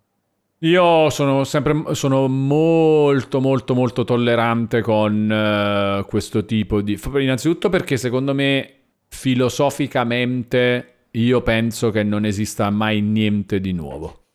Che non abbia senso sperare o aspettarsi il vero nuovo. Il nuovo, è, cioè tu vuoi giocare o no? Cioè vuoi fare i videogiochi o no? Se no nuovo è proprio cambia, cambia tutto. Cioè, se tu salti in un videogioco, già lo devi buttare. Se tu vuoi veramente il solo nuovo. il nuovo, dici tu. Eh, non, non esiste il Però solo, quando, solo quando una persona dice voglio una roba più nuova, una roba più... non dice voglio tutto nuovo dal salto. Vuole un'idea che lo sbalordisce un po'. Ma secondo te alla fine poi è vero che uno cerca questo invece anche di, di una roba che conosce già bene?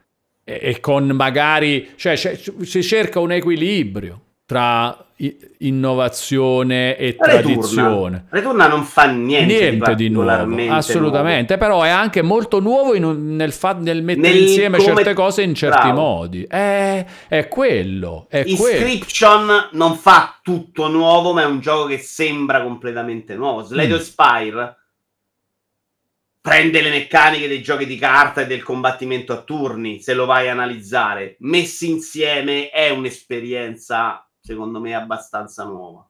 Dead Cells non fa niente di nuovo, però lo metti là, lo giochi, funziona ancora quella formula, l'arma nuova. Ritorni, mo ti dico una cosa, Vito, mo ti dico una cosa importante. Prima voglio ringraziare Giorgione che sottoscrive il suo abbonamento di livello 1 per il terzo mese.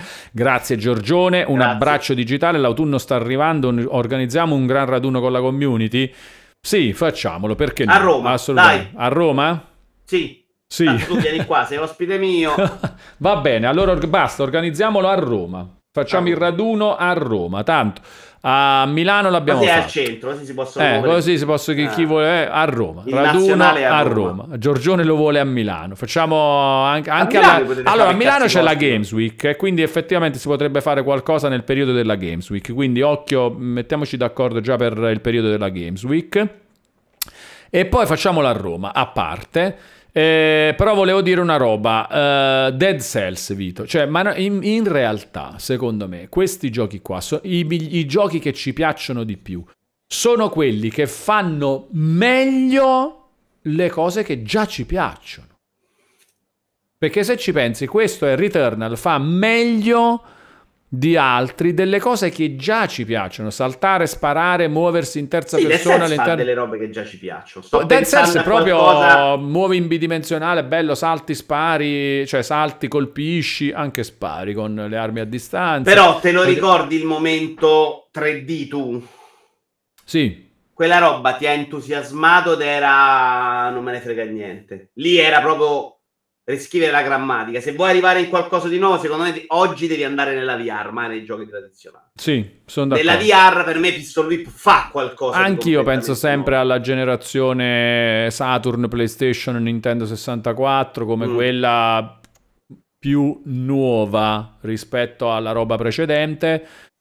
C'è da dire che se vai a giocare quei giochi là, fanno schifo adesso. Cioè c'è voluto tempo per eh, arrivare a... Ah, certo, eh, certo, certo. Lo so che tu Però secondo sei me super fan dei, di quei Mario Tomb Raider Sunshine, dell'epoca. La gente lo accoglie molto meno bene perché c'era stato Mario 64. Sì.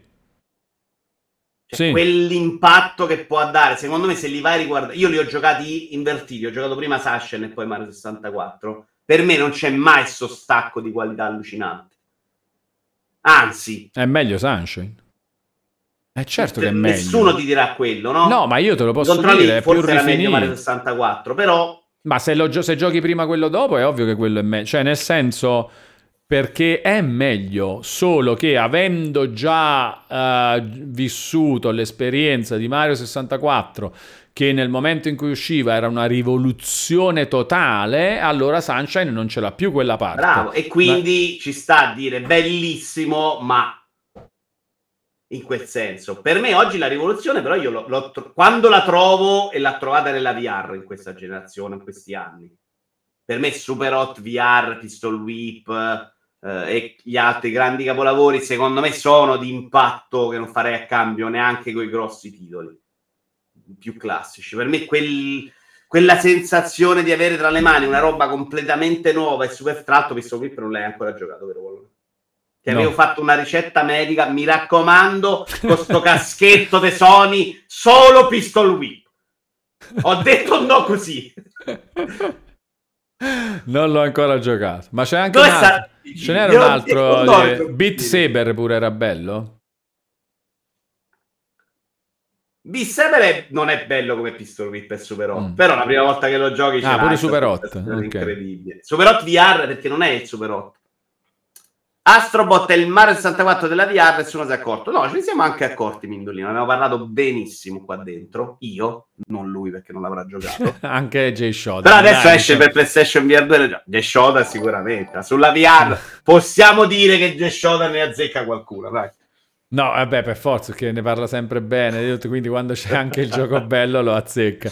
Nintendox 83 rinnova il suo abbonamento, anzi si, si, abbona anticipatamente al livello 1 per 6 mesi. Grande Nintendox 83, grazie. Però, grazie per il ah, supporto. Grandissimo. Grandissimo. Ma, ma perché io non ce l'ho queste notifiche, Walone? A me non arrivano quelle dei 6 mesi. Vabbè.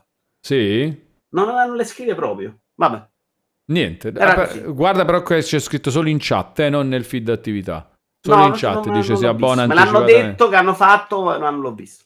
Eh, no, non credo che però Astrobot sia il Mario 64 della VR. Secondo me Pistol Whip è il Mario 64 della VR, cioè quello che, che rompe tutte ed è troppo avanti, troppo più figo.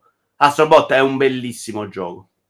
Mm, vabbè, lui però ne faceva anche come genere, cioè tipo platform. Ah, sì. sì. Sì. No, però sì, invece no, tu, tu, ne parlavi come eh. rivoluzione, come rivoluzione sì, è meglio visto lui. Anche se la rivoluzione di Mario 64 poi porta a, a, un certo tipo di giochi, cioè si va verso quella direzione tutto il mondo dei videogiochi, cioè tutto, tutte le robe d'azione in terza persona si muovono... C'eravamo già andati eh... o ci andiamo dopo Mario 64? Ci andiamo dopo Mario 64 e To e Tomb Raider, Tomb Raider, abbastanza contemporanei, ma sono con, abbastanza contemporanei, secondo me tutti e due. Vediamo un po'. Secondo allora. me era già uscito altro prima di Tomb Raider pure. Eh. Allora, cioè probabilmente anche senza Nintendo si sarebbe andato in quella direzione con quella tecnologia. Allora, 24 eh, 14 25 ottobre 1996. 25 ottobre 1996 Tomb Raider, quindi secondo me è uscito prima Super Mario 64 perché non ricordo più 96 ancora. Però mesi, sono... eh, parliamo di mesi, quindi non, po- non possono essersi copiati. Eh, non influenzati. No, cioè, no, per niente. Sono tagliato, ragazzi. Eh, no. Infatti 23 giugno 96 esce in Giappone Mario 64, invece la prima versione di Tomb Raider è del 25 ottobre 96. Sto vedendo se... Quindi più o meno... Ma sai che è uscito prima per Saturn? Sì. E poi per PlayStation. Tomb Raider prima per Saturn. Questo non me lo mi credevo fossero Io contemporanei, sì. non mi ricordavo. No. Prima di prima un Saturn. mese, eh, neanche un mese. No, no, prima, prima Saturn. Cioè, è un gioco per Saturn. Eh, però girava un sacco meglio su eh, PlayStation, sì. se non ricordo male. Sì, perché il 3D di PlayStation era meglio, Saturn era meglio nel 2D. Bob Tringali ha detto che ti ha mandato un messaggio, Pallone. Bob Tringali, dove? Non mi ha mandato un messaggio. messaggio. Eccolo qua, su Telegram. Ah, forse ci vuole far vedere una cosa. Adesso finisce tutto. Viva il fisico, non fatevi convertire al digitale da Walone, dice Bob Tringali, mandando questa foto. Che adesso vi facciamo vedere. Ha comprato... Oggi è anche il day one ah. di, di, Mortal Kombat 1. Eh? Mortal Kombat Day 1. Eh e ha comprato sta copia fisica di Mortal Kombat, Bob Tringali, così. Non fatevi convertire al digitale, viva il fisico. Questo è un gioco digitale, Bob. Tu hai comprato ro- un fatto digitale su inutile plastica eh, e su un supporto scomodo che devi mettere dentro per poi scaricare tutti i contenuti del gioco. Hai fatto questa cosa, Bob. Hai fatto questa cosa. Grande Bob. Bob. Eh, allora, eh... allora eh, quindi, no, facciamo i giochi veramente rivoluzionari sì. dopo l'epoca 3D, se ce ne sono. No. se ci viene in mente a noi alla chat qualcosa. Minecraft. Mm. Minecraft. Era il primo che faceva quella roba di... Non lo so se era il primo, però è un, è un po' quello che poi ha dato l'idea di, di, di, anche ad altri di fare quel genere di robe, di costruisci tu e soprattutto pure, la, pure un po' il senso di survival. Minecraft, secondo me. Però non ha preso bene tutti, eh? cioè nel senso non ha influenzato il mondo AAA, non ha influenzato tanto il mondo AAA dei videogiochi. Ha avuto un successo a parte. Invece Mario e Lara Croft molto di più. Molto di più. Io sai che non li vedo neanche come titoli che influenzano i successivi. Per me era arrivata quella tecnologia e tutti hanno provato a fare quella roba là. Non, non è che tutti hanno fatto quella roba là perché sono usciti Eh, però nel, nel 96, ma anche fino al 2000, chi altro ti ricordi che l'ha fatto così bene? Nessuno. Uh, no, però ci, sarebbe, ci sarebbero arrivati. Avevano il 3D, la PlayStation eh. viene presentata col 3D, secondo me eh, però il 3D andato. poi cosa fai? Crash Bandicoot, eh? Cioè che è 2D, okay. a livello concettuale è molto 2D. Assolutamente. Solo graficamente, cioè poi No, no, è 2D, Io, hai ragione quando mm. lo consideri in 2D. Sì. Bob Trincali intanto regala un abbonamento di livello 1 per un mese a Mindulino, probabilmente per convincerlo a comprare fisico e non digitale. Oppure perché lui Grazie Bob, un abbraccio avrà... digitale avrà risparmiato e potrà vendere il gioco e più soldi da regalare abbonamenti a One Ma perché ha risparmiato per comprare Mortal Kombat? No, a parte probabilmente sì, non è detto di no, ma potrà anche rivenderlo, quindi ha risparmiato. Senti, poi altre super rivoluzioni. Mi è piaciuto Minecraft, però. Bella risposta secca, bella. Poi? Ma allora, do- dopo Minecraft... Roba DS Yoshi Touch? E beh, però fine a se stesso, veramente. Cioè, non è che deve essere ok, deve ok, originale, diciamo, originale, una roba originale. No, una roba nuova, cioè come cane quella roba per me era molto nuova, era roba mm. che non mm. potevi far prima. Pac Pix, io ce li metto come grande. Mm. Poi meno successo, meno qualità. No, no, no, ok, ok, ok, va bene. Sì, no, non, non, posso neanche contestare perché non li ho giocati. Marco MKB intanto regala ancora un abbonamento di livello 1 alla community. Grazie Marco. Questo a chi è andato a finire? Non lo dice? A Cepparello, grazie Marco. MKB, un abbraccio digitale ancora, grazie per il supporto. Thank you. World of Warcraft dice Shadow of Love, però eh, probabilmente lì più nel senso di eh, gioco che dà pure un, una certa ten- perché in realtà più che rivoluzionario World of Warcraft è un altro di quelli che secondo me fa bene l'arte di mettere insieme tutte le cose che ci piacciono. Che... C'era già state esperienze online, sì, ultima cioè, online. Ultima online eh, ma anche EverQuest per dire, esisteva okay. già, ma c'erano anche altri meno famosi di MMORPG prima di World Quindi non è neanche la formula MMORPG. Che Dark Age of Camelot, esatto, dice Pelati e Fumetti. Sì, ce n'erano e come. Di... Però World of Warcraft eh, è quello che, che, commercializza un po' la roba Apple de- degli MMORPG, diciamo. Cioè cose che già esistono, però te la faccio un po' meglio, più commerciale, cioè che funziona meglio, che fa meglio presa sulla gente. E no, comunque... Bello questo gioco però, eh, ragioniamoci, mi piace un sacco. Sì, eh. però io ti dico, sono convinto che veramente esista poca roba come Mario 64 e Tomb Raider. Però, allora, te ne dico un altro sicuro, GTA 3 di GT... brutto GTA, GTA 3. GTA 3 ti, tipo, cioè tutta quella roba di Open World Sandbox, uh, sì, sì, sì, io me lo ricordo come una roba che non avevo mai visto nella vita incredibile, che potesse esistere. Cioè quei giochi che fanno cose che tu non avevi immaginato, secondo me. Assolutamente. Allora, è successo? Mi qua. piace molto questa cosa, bravo. Eh, sei più bravo di me, a me non vengo. No, no eh, allora, queste sono, sono, robe a cui ho pensato un sacco negli anni, comunque. Mafia 1 meglio eh, di GTA 3. Mm, sì, come gioco, per me GTA 3 faceva delle cose tanto diverse. Eh. Mafia 1 era super controllato, GTA 3 era sfasciabile al suo interno. Però GTA 3 poi ci fa pensare pure al fatto che dico io che non si copia, cioè non si inventa da zero mai niente. Perché questo poi lo possiamo dire anche di Super Mario 64.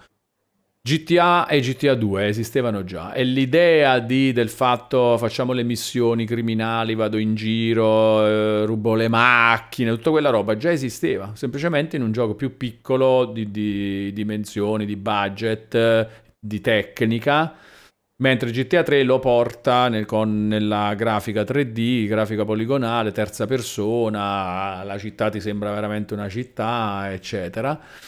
Eh, però parte da quella roba là, non nasce da zero GTA 3. Eppure Super Mario 64 la puoi dire questa stessa cosa, no? Cioè è proprio, lo st- è proprio nettamente quei concetti di gioco bidimensionale portati in 3D. Sì, che però eh no, certo, eh, certo, certo. Senti, prima di andare avanti, visto che MTT chiude la discussione, secondo me, portando il titolo perfetto, mi dovete insegnare, eh, questo lo chiedo alla chat, come regalare un abbonamento a uno spettatore in particolare. Perché io non lo so fare e devo fare. Ah, allora, eh, a chi devi regalare? Clicco ah, su regala abbonamento. No, questo non... Non si va, vabbè, ok. Clicco su regala abbonamento, lo dico soprattutto a quelli che lo sanno fare. Poi c'è la spunta regala uno spettatore in particolare. Poi eh. clicco su regala un abbonamento e dopo metto il nick? Rispondete ragazzi perché io non lo so. Qualcuno, eh, soprattutto qualcuno che l'ha fatto, tipo... Se non rispondete... Tipo Bob Tringali l'ha appena regalato a Mindulino. Come hai fatto Bob? Spiegalo a Vito. Vito, clicca sulla persona in chat su... e regalaglielo, dice ti consiglia Exploding Kitten. Devi cliccare sul nome nella chat. Ah, l'ha fatta. Eh, però scusa, perché di là c'è il box? Eh, perché probabilmente si può fare anche come stavi facendo tu. Però effettivamente lo trovo più rischioso. Anche Bob ti conferma che ha premuto in chat sul nome. Puoi premere direttamente sul nick di qualcuno. No, poi... è così, abbiamo risolto, ma ci abbiamo girato intorno oh, Ok, lo vorrei regalare a pelati e fumetti. Ma perché? Perché adesso ci devi spiegare. È una persona meravigliosa. è troppo bella la spiegazione. Basta. Io mi sono ferito, però voi ti sei ferito per far cercare di fare questa cosa. Era veramente no, difficile. No, Perché allora, è, no, è, bella questa Nuts and Bolts. Come MTT ci dice, Nuts and Bolts è molto rivoluzionario. No. Incompreso dai più troppo avanti nell'universo, ma è rivoluzionario. Allora, voglio citare invece quello che dice Shadow of Love. Eh, dice consideriamo anche i primi nel loro genere tipo Devil May Cry. Secondo me anche Devil May Cry è una roba prima eh, Devil May Cry o God of War? Devil May Cry. Devil May Cry sì, sì, sì, sì. Devil May Cry proprio inventa un genere però anche lì sempre come abbiamo detto anche di Super Mario anche di GTA 3 eccetera anche Devil May Cry prende delle, dei, delle robe che esistono già e le porta in... Cosa? È il, il gioco d'azione 2D quello è il primo gioco d'azione 3D di, di quel tipo, però cioè il, il fatto, fatto di... però di essere, di prendere il voto stilisticamente. No, questo è proprio, certo questo modo, è molto nuovo, questo è eh. molto nuovo. E però c'è un'altra roba da cui tu dici Devil May Cry non è proprio completamente inventato. Devil May Cry era Resident Evil 2. C'è sta... No, scusami, Resident Evil 4. Devil May Cry era... nasce perché doveva essere Resident Evil 4. Kamiya, che aveva partecipato a Resident sì, Evil sì, 2, viene incaricato da Shinji Mikami di fare Resident Evil 4. E, e, comincia a fare una roba che Mikami a un certo punto la vede e dice: Ma che cazzo stai facendo questa cosa qua? È mo- è, non ci somiglia non troppo. no, hai cambiato tutto, hai stravolto tutto. Senti, facciamo una cosa: faccio io Resident Evil 4. E però bella sta roba, facciamo proprio un altro gioco. Fai un altro gioco tu nel frattempo. E hanno fatto Devil May Cry. Quindi, comunque, la roba nasce da altra roba sempre. Sempre. Però sì, Devil May Cry nettamente sì, va, va messo come fatto troppo, super nuovo, super originale. Bellissimo, tra l'altro. Shenmue. Guido dice Shenmue. Sì. Shenmue sì. in particolare i Quick Time Events. No, per i, team, per i Quick Time Events. Shenmue era incredibile perché il mondo era molto in funzione di quello che facevi. Se era originale, forse io non avevo ancora giocato gli RPG occidentali. E devo dire che quando ho giocato Oblivion alcune cose le ho ritrovate, che era vado a parlare con un mercante e quello mi risponde come se sapesse quello che voglio. Sì. In Shenmue sta roba per me la prima volta era una roba in- incredibile, a parte lo gioco forse dopo. Sì, però è vero che nel, no, nella roba occidentale un po' c'era già sta cosa. Esatto, però c'era... Oh, vai qua al citofono numero tot, tu andavi al citofono, c'era il numero di quello, questa roba era un po' quello portato all'estremo. Zul ci dice che neanche a farlo apposta Dr. Game ha appena caricato il video sulla storia di Resident Evil 4. Oh, Vito, in una delle chiacchiere serali dobbiamo invitare Dr. Game. Eh? Non mi ricordo se è proprio Zul, ma c'è qualcuno che ce lo chiede sempre. Sempre. Secondo me sarà Io proprio Zul. Un, libro, un libro di Dr. Game. Ah, quindi è una bella se, chiacchiera se che possiamo sì. fare. Eh, vabbè. Vado a se è quello che ho in mente io. Allora, sì, lui. Basta, allora Dottor Game uno dei prossimi ospiti, nettamente. Conosco pochissimo, però ho letto un suo libro. Sì, sì, sì, sì, ci chiacchieriamo stravolentieri, a me piace un sacco, lui molto simpatico. Il prossimo, quello di lunedì, l'hai contattato? Potrebbe essere Dottor Game a questo punto, visto che no, il, pro- non il prossimo, mai sto sogno. Il prossimo, chiesto... il tuo sogno è una delle persone più difficili da... Cioè, nel senso che se lo acchiappi che, che nella serata stessa così, magari... Comunque sì, adesso... la fa... serata stessa... Allora, facciamo così. Guarda, se la stessa non viene mai. Facciamo, adesso facciamo così. Adesso lo, gli mandiamo un messaggio immediatamente. Ah, non me la farà baissa cosa. Adesso lo facciamo adesso. Adesso, eh sì, come pistol whip. Sto scaricando. Ma perché? Ma vedi che non è su Telegram, mannaggia lui. Ma ce l'avrai i contatti tu per arrivare? Sì, ho il telefono, eh. però perché non è su Telegram? Volevo mandare un videomessaggio. L'abbiamo già detto, già non lo ripeteremo perché se ci riesce è una bella sorpresa. intanto, Walone, Marco Hulk, no, Marco MK, perché mi è venuto in mente Marco? Ti lascia un regalo. Marco MKB, 500 cosi, mi lascio, mi lascio, questa chiacchiera per ascoltarveli in podcast, buona giornata a tutti. Caraibi Marco, grazie per il super supporto di oggi, eh, regali, abbonamenti regalati, beats, grazie di tutto, un super grazie, abbraccione caro. digitale, grazie. E, ehm, Eh, Bello no. il gioco. Sì, è vero che niente nasce da niente, però ci sono delle differenze secondo me. Mentre per Mario 64 avverto più la rivoluzione nel picchiaduro 2D, 3D, l'avverto molto meno. A, chi ti riferisci adesso, picchiaduro 2D, 3D? Quando siamo arrivati ai picchiaduro 3D, che però erano un po' ah. i picchiaduro 2D. No, picchiaduro 2, 3D era un po' me... Crash Bandicoot. Sì, totalmente per me. Totalmente. Cioè Tekken per dire no, cioè non c'ha quasi niente di... È proprio veramente... Sì, è, è più Crash Bandicoot che Mario 64. Sì, sì. Sì. Nel senso c'è un po' quella cosa del 3D. Il sidestep forse viene introdotto, ma che è una roba che... Sì, si... sì, però, però... Comunque ti riportava su un altro livello comunque in 2D. Cioè avevi una schivata che andava in 3D. Allora, sto scrivendo un messaggio, eh? nel frattempo? Tu leggi, leggi, un po' la chat. Sì, allora invece dice Claudio Zelda Ocarina of Time. Uh, sì, probabilmente quanto Mario 64. Devo dire che se mi fai scegliere dalla rivoluzione di Zelda Ocarina of Time o Breath of the Wild, per me la vera rivoluzione la fa Breath of the Wild. Perché cambia i dungeon. Ok, rimane in 3D, ma cambia anche l'esplorazione, il movimento. Il movimento di Ocarina of Time non è quello di Breath of the Wild, che invece è parte integrante del gameplay, questa cosa. Ed è per questo che io penso sempre che invece Tomb Raider doveva essere quello che è stato Breath of cioè trasformare l'avventura non nello sparatutto, ma nel movimento, cioè nel muoversi, nel rendere il movimento una parte del gameplay. Ancora adesso sta al primo posto come miglior gioco della vita su Metacritic. Eh, però quando c'è Nintendo di mezzo, e te lo dico da un amante dei giochi Nintendo, un po' si tende a esagerare, secondo me.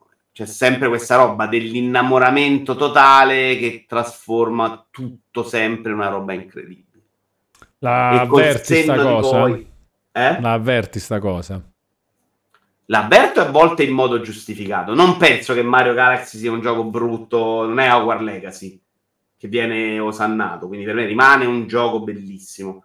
Però col senno di poi Mario Galaxy secondo me non è sta roba super nuova, incredibile, eccezionale, super gioco, non è forse 11-10 visto che Mattia Ravanelli nella sua newsletter ne parlava proprio nell'ultima puntata. Attenzione, Maleo79 vuole dirci che per lui eh, Mario 64 è infinitamente superiore a Sunshine anche come gioco vero e proprio. L'idea della pistoletta d'acqua è stata proprio bruttina. Piaciuta, sai, invece, avendo eh, giocato prima quello, mm. mi piaceva un sacco l'acqua, mi piaceva anche come funzionava per spostarti, quindi no, a me non lo consiglio. Magari so, questa è anche roba veramente una questione di gusti pure, no? Secondo me è anche proprio di impaccio. Io lo scopro come prima volta, ma di quello mi stupisce anche tutto. Cioè, per me anche l'acqua graficamente è una roba sorprendente. Allora, uh, Sandro Burro, non so se l'hai letto eh. mentre scrive i messaggi, dice che proprio invece è totalmente diverso il picchiaduro 3D, non è solo schivata, ma tutta la spazialità del ma combattimento. Ma non ce l'hai però, scusa. Ma infatti neanche io la vedo, la spazialità del combattimento. Cioè, per me, per esempio, pensa a Tekken... Cioè, sei faccia a faccia con un altro e fai le, fai le sì, mosse. La schivata ti dà. Sì, la, è una mossa in più, però, secondo quello. me. È una mossa in più. La puoi mettere pure nel 2D, eh. Volendo, la puoi mettere ah, pure nel... metti una cosa schivata. Sì, è una roba di profondità, ti, ti giri. Però in quel caso schivi nello spazio, quindi è un po' una roba di 3D. Ma pure, là, ma pure là, te ne puoi andare su e giù, eh, volendo. Cioè, potresti farlo e poi magari con qualche trucco. Cioè, non è... Ehm, non lo so, però magari... Cioè vorrei capire di più da Sandro Burro che cos'altro ci trova nella... Perché secondo me in Tekken, esempio di picchiaduro 3D, cioè fai le mosse e le mosse vanno a segno generalmente, cioè è proprio di fronte il personaggio, non è Per che... me sì, è Crash Bandicoot, cioè un finto mm. 3D. Sì, è un no. 3D estetico, sicuramente, con qualcosa pure, perché anche Crash Bandicoot comunque, oltre ad andare avanti e indietro, vai anche su, sull'altro asse, però poi non è che ruoti la cosa. Tant'è vero che c'erano poi nati un po' il picchiaduro 3D vero, è, tipo che, Gates che provava a fare... Che però era pazzo, questo. diciamo anche questo, tra non l'altro. funzionava. Eh, non benissimo, bene. esattamente, esattamente. E, um, un'altra roba... Uh, allora, ma... pure ti faceva muovere in tutto lo spazio, se non ricordo male, quello col design di Akira Toriyama, però alla fine nello scontro ritornavi su quella linea non era mai una roba fluida in cui ti muovevi e riuscivi a fare quello che volevi. Sì. Questa è la mia percezione, onestamente. Allora, Shadow Love sottolinea che è importante dare giusto credito ai sottogeneri, in sé, essendo in buona parte derivati dagli action in terza persona, bisogna per forza di cose entrare nello specifico dei generi. Mi vengono in mente i titoli di Quantic Dream, ad esempio. Eh, Lì però per una questione tecnica tu magari li vedi come sottogenere dei, degli action in terza persona. Per me è più avventura grafica che sfrutta un sistema di movimento preso dagli action in terza persona. Cioè che... d'accordo. E... Molto complesso. Sì, cioè più tipo il concetto è voglio fare l'avventura gra- avventura grafica, insomma una roba narrativa mm. con delle scelte e delle cose che per me deriva un po' dall'avventura grafica e poi come cosa di movimento prende, è un po' come Oblivion, cioè come gli Elder Scrolls che sono in soggettiva, però non sono sparatutto in soggettiva, però hanno quel modo di muoversi. Ehm, c'era un'altra roba che volevo, ma poi me lo sono perso come messaggio.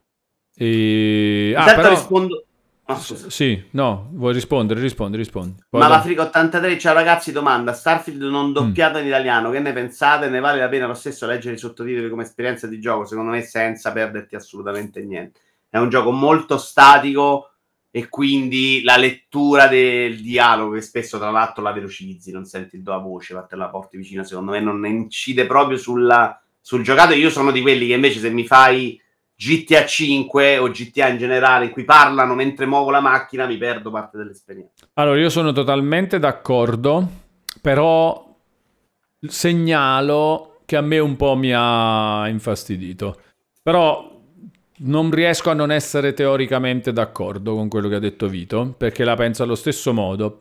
Segnalo però che comunque un po' mi ha infastidito il fatto che non fosse... Forse, forse sai, proprio anche per una questione di entri in casa e trovi qualcosa di diverso, perché con Starfield obiettivamente un po' entri in casa, se hai giocato diversi sì. giochi di Bethesda un po' entri in casa. E tutti gli altri però erano doppiati in italiano quindi un po' vaffanculo. Cioè nel senso è, cioè, è, è perché mai tolto una roba che avevo già è stata un po' quella la sensazione. No, l'hai, voluto nel pass, monetizzano meno, ci sta anche risparmiare. Ah, va bene, va bene, va bene ancora. Sono ancora convinto dai. che sia meglio così. Sì, sì, assolutamente. Anche perché poi nel pass arriva pure l'Eyes of P, quindi è fantastico. Anche io su questa cosa farlo un fare. Oddio, Disco Elysium magari non me lo gioco proprio. In linea di massima anche The Last of Us con sottotitolo italiano però eh. sì. cioè quantomeno il sottotitolo l'adattamento dell'interfaccia italiana sì ah no assolutamente Quella, tra l'altro penso io così l'ho giocato The Last of Us perché non so perché avevo un codice review che era in inglese forse non era ancora stato doppiato in italiano nella recensione non mi ah. ricordo l'ho giocato tutto in inglese The Last of Us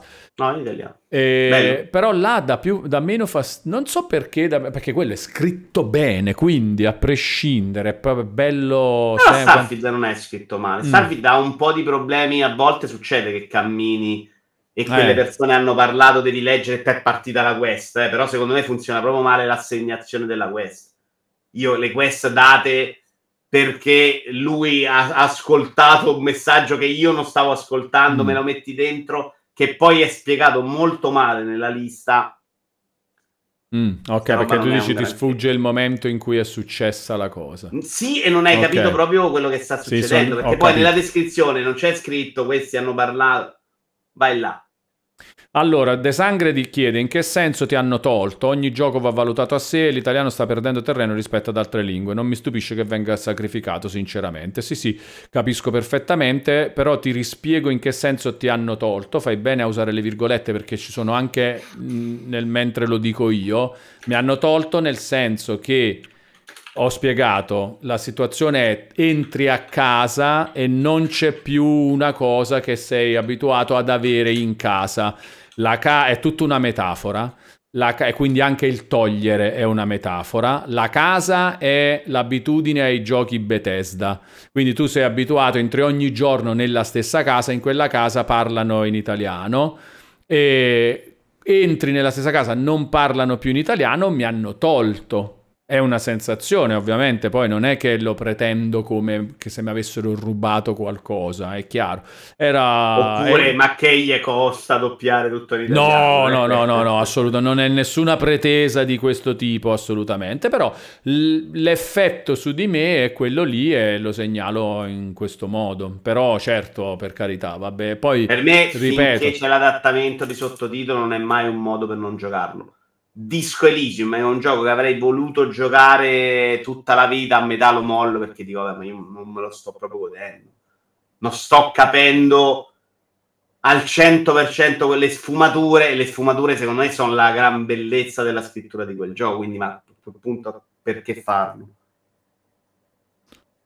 ma la casa che citi è la casa dei player, dice MTTBFF, perché lì sì che con Starfield hanno tolto qualcosa che avevano prima. Eh, battuta complessa ma molto divertente, MTTBFF. Ehm, allora, Vito, ti volevo far vedere una cosa che non mi ricordo chi ha segnalato in chat ormai più di mezz'ora fa, ed è questo... Um, eh, cioè penso sia l'ennesima news tratta dai leak eh, ah, delle robe di Microsoft riportata da IGN Italia. Quanto costa portare i giochi al day one su Game Pass? Un documento di Microsoft svela, svela le cifre. Xbox Game Pass è considerato da milioni di giocatori come uno dei migliori servizi ad abbonamento a tema videoludico, soprattutto grazie all'ampia disponibilità di titoli alta, di alta qualità sin dal day one. Ma quanto costa esattamente portare un videogioco third party sul servizio ad abbonamento? Lo scorso Ma anno... ah, una domanda su questa sì. cosa, non so quante si chiedo. Chi alle... Dove l'hanno preso? Dove l'hanno fatto sto lì? E sono i documenti dati per il processo. Eh, ma li hanno presi alla FCA? All'FTC. FTC? Sono stati usati nella cosa, evidentemente è una roba pubblica e quindi... Ah, è pubblica, quindi non leak, sì. si parla sempre di leak. Ah, leak, eh? Boh, eh, in effetti è una bellissima domanda. Perché no, se, leak, se leak, Microsoft leak, può fare una causa all'FTC se gli hanno rubato FTC della Madonna. Penso di sì. Penso di sì. Cioè, se fosse così, sì. In effetti bisognerebbe approfondire questa, questa roba qua ci soffermiamo solo sul fatto in sé, però effettivamente sarebbe interessante capire come sono venuti fuori questi fatti. Non credo eh. che Microsoft sia, Microsoft sia, molto contenta di questa. No. Lo scorso Anche perché poi la gente prende per tutto un fatto, no? Ho, ho pensato di acquisire Nintendo, allora Microsoft oggi sta acquisendo Nintendo. Che poi tra l'altro questo è vero invece. Cioè, questa è roba storica dei primi 2000, fine anni No, no, 90, c'è vedo. che non ha nel 2020. Ah, anche Spencer adesso, di nuovo. La di mette nuovo. in alto, però non credo che dopo Activision sia fattibile. Lo scorso anno Microsoft ha redatto un documento con svariate stime per titoli indie e AAA e solo poche ore fa, a seguito dei leak della Federal Trade Commission statunitense, le previsioni sono trapelate in rete. I numeri riportati da Microsoft non sono precisi, in quanto si tratta di stime basate su accordi precedenti stilati con gli stessi publisher o per giochi di simile importanza. Ad ogni modo, si tratta di cifre realistiche che ci danno un'idea di quale possa essere la spesa annuale sostenuta dal colosso verde crociato. Per darvi un metro di paragone, vi ricordiamo che nel 2021 Microsoft ha incassato tra i 3 e i 4 miliardi di dollari grazie agli abbonamenti a Xbox Game Pass. Inoltre bisogna tenere in considerazione gli introiti a cui Microsoft ha rinunciato portando i suoi giochi first party al day one sul servizio e alle spese sostenute per le dozzine di giochi proposti mensilmente agli abbonati. La lista allegata include tutti i giochi nominati nel documento Microsoft e la possibile richiesta economica del publisher. Per alcuni giochi presenti in lista, tra cui Red Dead Redemption 2 e Grand Theft Auto 5, non si parla di lancio al day one, ma di inserimento nel catalogo ad anni di distanza dall'uscita del gioco. Ok, ah, quindi loro li pagano. Attenzione, Vito. Red Dead Redemption eh, però 2... dicono che non sono sul gioco, ma sono stime basate su giochi simili. Che vuol dire? Red Dead Redemption 5 2 su cosa lo hai paragonato? Uh, da questa notizia. Allora, eh? La possibile richiesta economica del publisher. Cioè loro si facevano i conti in tasca, dice questa che vogliamo mettere? Vogliamo mettere Red Dead Redemption 2? Ah, ok, forse Con, ci chiederà che gli dovremmo dare 5 quello, milioni. Okay. Esatto. E però sono stime basate appunto su robe cioè, cioè che ce l'ha un senso, capito? Um, Red Dead Redemption 2 5 milioni di dollari al mese. Per tenerlo dentro al Game Pass ogni mese 5 milioni di dollari. Eh, stima di Microsoft basata su altre robe. Assassin's Creed Mirage qua invece è Day One secondo cioè tipo che cosa Immagino ci possiamo aspettare? esatto, tanto, esatto, ed è una tantum 100 milioni questa è una tantum, perché qua dice al mese, perché il gioco già esiste, lo, solo per averlo fisso nel Game Pass. Quando... No, 60 milioni là. Invece Assassin's Creed Mirage 100 milioni. Cioè ti do 100 milioni, cara Ubisoft, e tu il gioco lo fai uscire al day one nel Game Pass. Ci sta? Guarda, non lo so. Sulla roba bassa mi sembra più credibile, questa grossa è strana, cioè mi sembra tanto. Tanto? Però guarda che non è perché tu il gioco devi tu quanto, quanto, spendi per fare Mirage? Eh, no, eh. no, quello sì. Cioè, spendi meno, devi però è, è, un rischio grosso, cioè capisci che su 6 Squad ci investi 250 milioni, su 6 Squad esce il primo trailer, fa schifo a tutti e tu hai ah, non li ho spesi bene questi 250 milioni. Così sì. alla cieca prima eh, sono tanti soldi. Però Mortal Kombat 1 è un gioco che vende, secondo me. Quindi ci sta pure che, che vogliano rientrare. Sì, Quante esatto. copie sono? 250 milioni. Eh, 250. Hai diviso 60? 250. Fai diviso 60 euro, dai, proviamo a fare una stima così. 60 euro sarebbero, perché questi poi Microsoft li schiaffa in faccia questi giochi. Invece tu 60 euro vendi il gioco, ma c'hai pure speso per produrre il disco, la roba, oppure i server, i fatti, le cose. Quindi magari quanto ci guadagni da ogni... Eh, è difficile. Comunque facciamo solo col prezzo, facciamo 60 euro.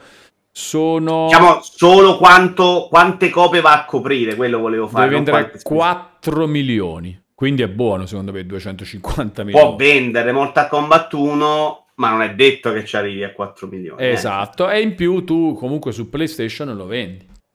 Cioè tu ti pigli 200 Ah, certo, eh. certo. No, per loro è buonissimo. Eh. Per Microsoft eh, però è importante, quindi può prendere parte di quei 4 milioni che avrebbero comprato il gioco e portarli nel suo ecosistema. Ci sta. Però Poi, come cioè, devi considerare, diceva 5 che... miliardi l'anno di acquisizione, cioè di giochi dentro, eh. Nel 2021 Microsoft ha incassato tra i 3 e i 4 miliardi, eh. eh. Quindi comunque questi sono, li, li, reinvesti in questo modo. Lì però secondo me non considerano una cosa, cioè oltre ad aver venduto nel pass 3-4 miliardi, poi le vendite sono aumentate fuori perché quella roba se ne è parlato di più perché c'è stato 20 milioni di persone che ne hanno giocato. Sì. Starfield è andato benissimo anche fuori. Sì. Quindi 3 miliardi nel pass per vedere tutto dovresti essere Microsoft, ovviamente. Sì, Quindi certo. liccategli proprio le robe contabili. Eh, liccate tutto, esattamente. Bravi incompleti. Uh, belli. Comunque Breakfast sarà... 2 10-14 milioni è arrivato tardissimo Breakfast. Ah no, Breakfast 2 hanno sì. annunciato un Breakfast 2? Eh, non, non lo sapevo neanche io. Eh, non me lo ricordo, porca miseria. Guarda Lego Star Wars, Vito. Lego Star Wars, eh, Lego la saga di Skywalker, però, 35 eh. milioni. Non è pazzia. What? Grand Theft Auto 5 12-15 milioni al mese. Ah, ma Mamma mia. Cioè, qui era, aveva già venduto 100 milioni di copie. Dice, quindi ora che c'è, c'è, Grand Theft Auto 5 nel pass, Red Dead Redemption 2 c'è stato, quindi Rockstar questi soldi o soldi GTA 5 è entrato, uscito. Sì, sì, no, ma ora c'è ancora.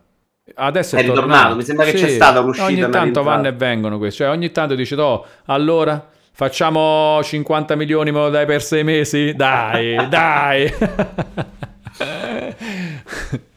E a loro poi conviene, ti butti dentro il pass, ci sono altri 20 milioni di giocatori che se lo giocano, si fanno un po' di mesi online. Beati loro. Sì. Non è stato annunciato, infatti sarebbe un leak nel documento, ne parlano come un ottimo gioco dall'alto valore nel pass, dice Alex Ultravaglia. Ah, quindi leak nel leak, Wreckfest 2 è leak nel leak. Grande notizia allora. Vabbè, io però ne ho seguiti pochi di leak. Grande Alex Ultraviolet. L'aveva detto Alex Ultraviolet prima che si sta appassionando tantissimo ai leak di... Alex, se hai altri link di robe... No, ce ne stanno eh, eh lo so, però se, se, se, visto che Alex se li, se li, sta studiando tutti, secondo te i più interessanti link che magari ce li guardiamo comunque. Vito, ma secondo te come va... Cioè, Microsoft sta vincendo o no? No, al momento no. No, cioè Se nel senso sta gettando detto... le basi? Ce la sta facendo? No, secondo me adesso no. Loro hanno detto l'altro giorno, è uscita una notizia di un, di un, dirigente che ha detto il pass 30 milioni e loro hanno ribadito che no, 30 milioni non ci sono arrivati, ma sono a 25 mi pare. Notizia, l'ultima di Microsoft sul pass. Mm. E secondo me siamo lontanissimi alla loro idea di sostenibilità, cioè per arrivare a far diventare sta roba sostenibile, se è vero che spendi poi 5 miliardi l'anno per metterci dentro quella roba, eh? cioè devi pagare le copie agli altri, secondo me è tosta. Finché non riesci tu a fare i giochi per poter dire agli altri adesso sei tu che vuoi venire qua, forse facciamo un po' e un po', sai, perché fa più bene a te che a me questa roba secondo me è lontanissima, non è mai sotto i 50 milioni di abbonamenti, è una roba che ha un senso per Microsoft, mai, mai, mai. E però c'è proprio una costante, fo- c'è proprio un, una variabile forte, non lo stanno sponsorizzando Walone. Twitch dovrebbe essere, un, invece di vedere Sidonia, dovrei vedere Xbox H24 in cui boom, sta roba te la giochi a 13 euro al mese, tutto, boom, questo, questo, questo. Non, non, non c'è sta pubblicità a tappeto. Questa è la cosa più strana, che non ci sia la pubblicità a tappeto già oggi, già oggi sarebbe utile, cioè ti fa venire voglia. Se tu bombardi. Eh, oggi hai Starfield, Starfield e Forza Motorsport. È l'Eyes of P, Vito. Tu lo sottovaluti, sì. ma l'Eyes of P, la copia di Bloodborne. comunque è una roba dei giochi From che in questo momento esatto, fanno chiacchierare. Esatto. Vai da quello Sony e spiegagli che può anche non pagarlo. Che a 13 euro lui si gioca nello stesso mese Starfield, l'Eyes of P e Forza Motorsport. Con 13 euro non sono convinto che tutto l'universo PlayStation sia informato della cosa. No, Manda un po' di pasta anche agli influencer per far spiegare al suo pubblico che sta roba è Anche figa. questo è folle. Fa, fa, più, fa molto più PlayStation con PlayStation Plus che Xbox con Xbox Game Pass. Io non posso sapere cosa sta facendo nel resto del mondo. Magari in America si sta muovendo diversamente perché sa di avere più voce e l'Italia è un po'... Come sostiene Allegri Max. Cioè che, che, che dice che in Italia non fa marketing perché eh. tanto, tanto, è, tutto, perso. È, uh, io Però questa cosa quanto Perché... è durata poco mm. quando è arrivata una console che aveva i stessi giochi che giravano meglio esatto. con Xbox 360? Beh, in Italia comunque ha venduto molto meno di PlayStation 3, eh? solo nella nostra percezione, cioè tra gli appassionati Xbox 360 ha, ha avuto penetrazione, ma non tra la gente vera e propria. Eh? Niente, cioè non aveva recuperato un po' neanche in Italia.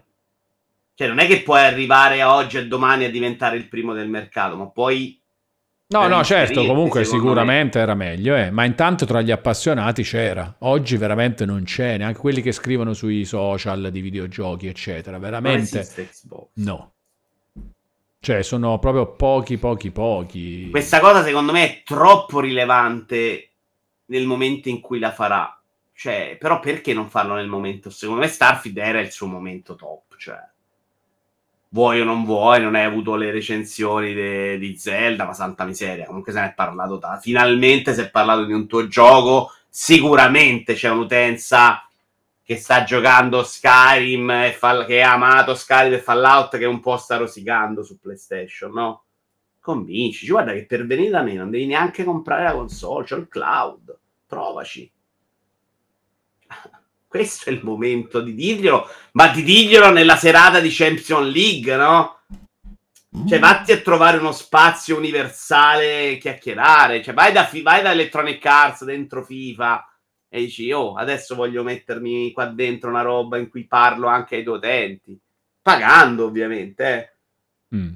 Attenzione, guarda cosa dice Space 84RM. Con qualcosa comincia a muoversi. Mio nipote di 15 anni che ha sempre avuto PlayStation e ora ha PS5. Per la sua cresima mi ha chiesto l'Xbox. Ma si sta muovendo dal basso Space 84. Cioè, chiaramente questa roba comincia ad essere chiacchierata dagli utenti. Non è che non parlano i giocatori di Call of Duty, lo sanno. Qualcuno ha un Xbox all'amico, gli dirà: oh, ragazzi, voi state giocando qua, fra due anni Call of Duty me lo gioco. Magari stanno aspettando il momento Activision. Eh. Momento Activision in cui la gente gli dice Call of Duty mm. non lo paghi più.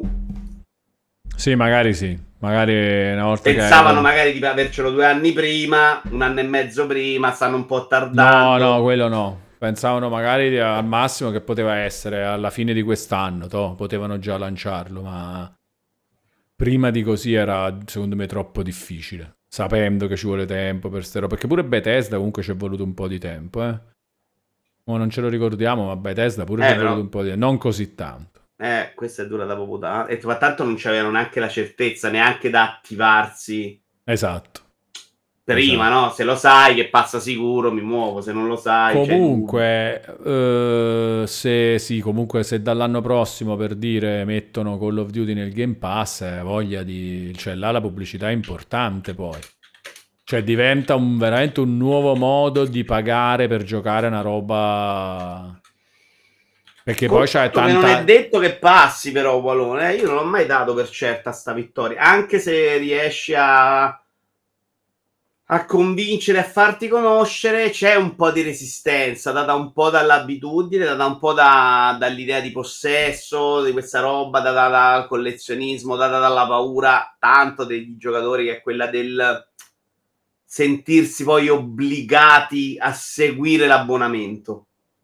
Se non sei uno che gioca tanto, perché è importante anche essere per apprezzare il modello pass, devi essere uno che gioca tanto essere uno che gioca tanto non vuol dire giocare, vedere 5 serie TV a settimana. Perché un videogioco medio dura 5 serie TV. E quindi essere uno che gioca tanto, secondo me quelli che giocano veramente tanto non sono così tanti. Da dire, ok, spendo di meno se mi compro, mi compro il gioco che voglio giocare, quando mi va, come mi va, senza anticipare soldi e che mi frega, e poi mi rimane e ci gioco fra 5 anni. Se seguito Iuvara, ti viene quando senti parlare la prima volta del pass, bava alla bocca.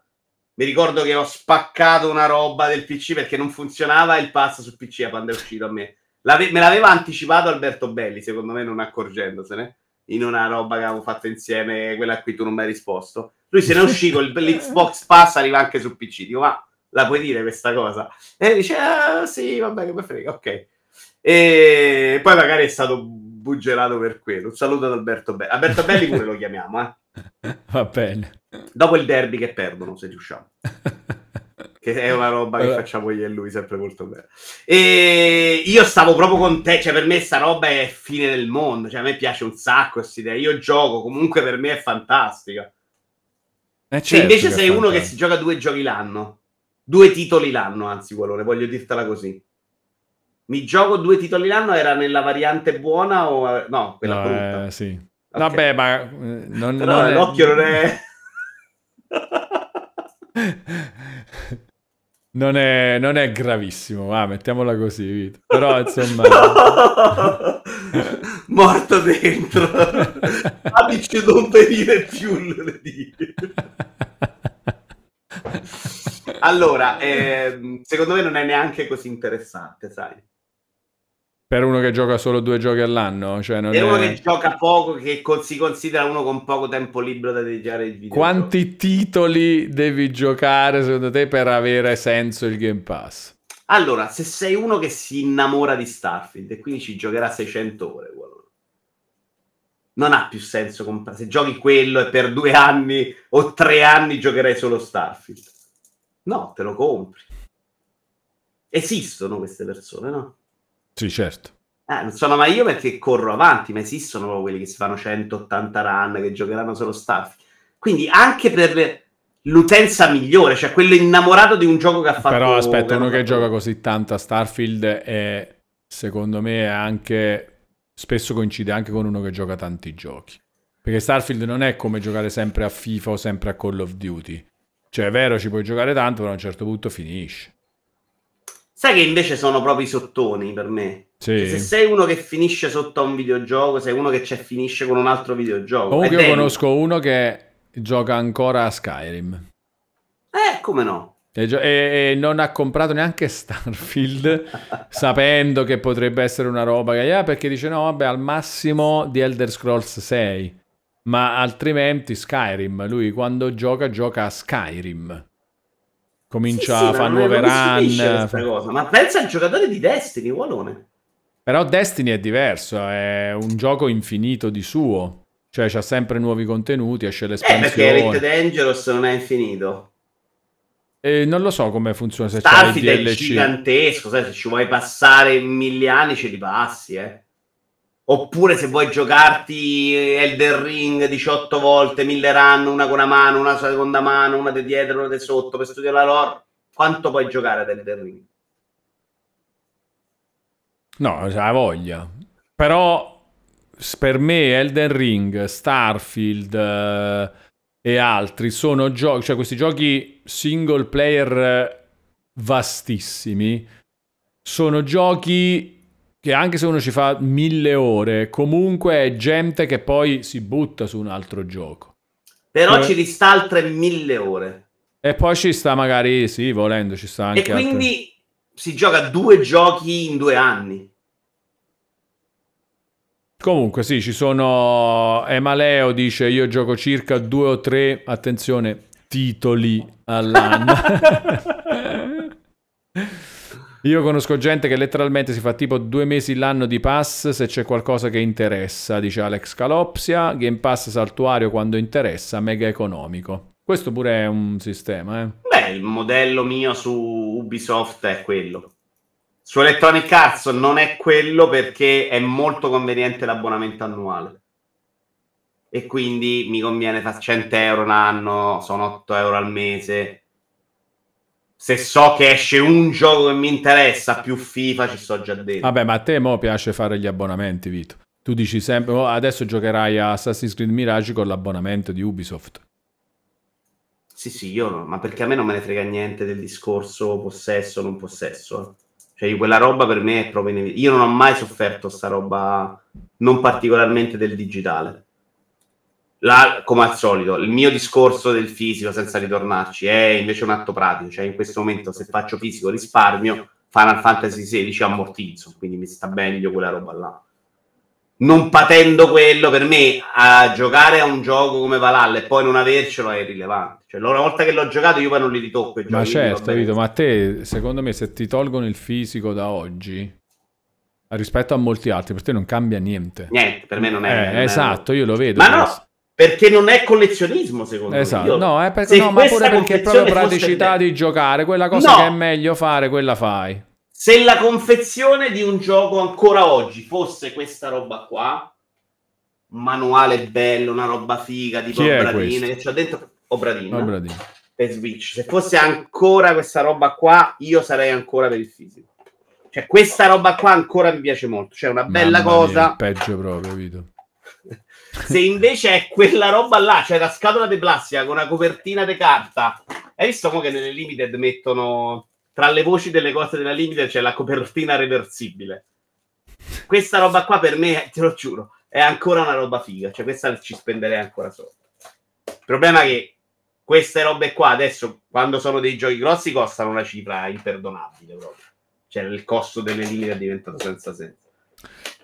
Allora, Zul dice che gli abbonamenti gli fanno un po' l'effetto pirateria. Inizi mille giochi e ne finisci forse mezzo. A te non Eh, succede questo, Vito.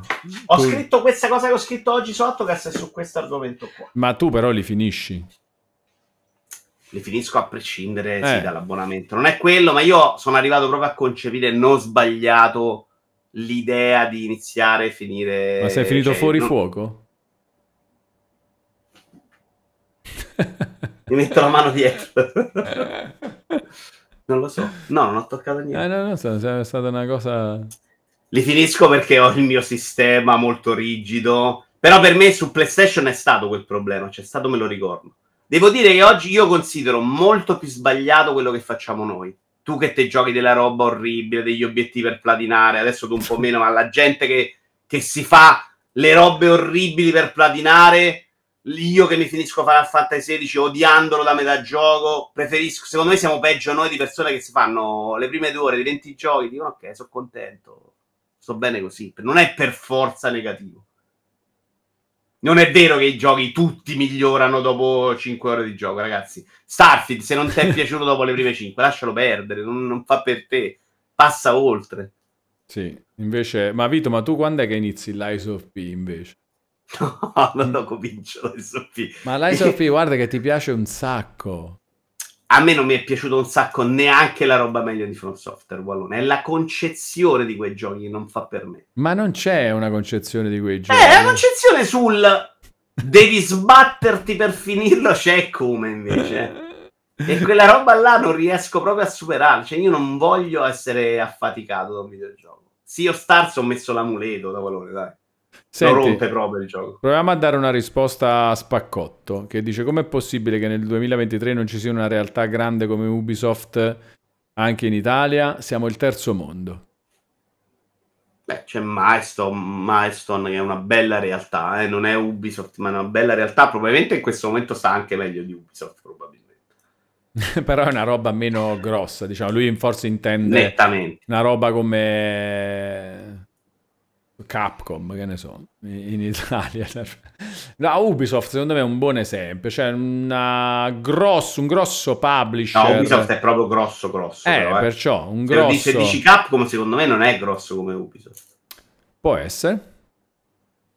Uh, sì, in realtà è un movimento che sta crescendo. Il problema è che in Italia, eh, il problema lì lo chiederemo proprio a Alberto Belli perché non c'è uno scenario, uno scenario in Italia. Tu in Italia vai in banca con un'attività consolidata che fa inferriate 2 milioni di fatturate al mese, soldi puliti, senza problemi, non ti danno niente, ti danno 20.000 euro di fido. Secondo te, se vai in Italia e un banchiere, dici guarda, io voglio fare i videogiochi. I videogiochi si fanno con un sacco di soldi ad anticipare, a perdere, perché il mercato è super instabile e quindi un progetto su 99 va a puttane. Quanto mi date? Secondo te quanti soldi ottieni dall'Italia? Eh, il problema è politico. Cioè, i videogiochi vanno finanziati politicamente, come è successo magari in Polonia. Io, Sì. io sono convinto che Alberto ci possa raccontare delle storie meravigliose su cercare soldi per fare videogiochi. Milestone però è comunque una realtà consolidata, ribadisce inglese e videogiochi, un po' come dicevi anche tu Vito, in piedi da decenni. Eh, sono proprio decenni ormai Milestone. Eh, Proprio Ubisoft diverso- non è che sta da 5 minuti, cioè è chiaro che grosso No, no, no, no, però dice comunque in Italia c'è, non è che non c'è proprio niente. Vediamo un Eh po'. sì, Maestro secondo me ci ha avuto un blocco di crescita per alcuni anni, non indovinando alcuni progetti che gli ha impedito di crescere ancora di più. A parte che c'ha un bel personale, non è mai Ubisoft, ma loro erano partiti facendo dei progetti clamorosi che se in quel momento avessero continuato a indovinare probabilmente oggi sarebbero cresciuti. Più. 30 anni comunque Milestone, eh, se consideriamo anche i tre anni in cui si chiamava Graffiti, se no 27 siamo lì, comunque io direi 30 Eh sì, anni. hanno fatto anche roba su licenza molto importante, tipo MotoGP, cioè non è che non hanno fatto niente. Poi Mm. si sono molto specializzati su un genere che a volte è andato bene, a volte è andato meno bene, a volte li hanno sbagliati, sta roba non ti porta granché.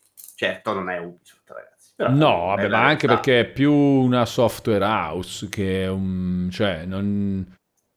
Non so quanto abbia fatto da publisher, magari No, sì, sarà sì, anche successo, però non è, cioè, è proprio una software house, una, Sì, sì, sì, sì. una grossa software house.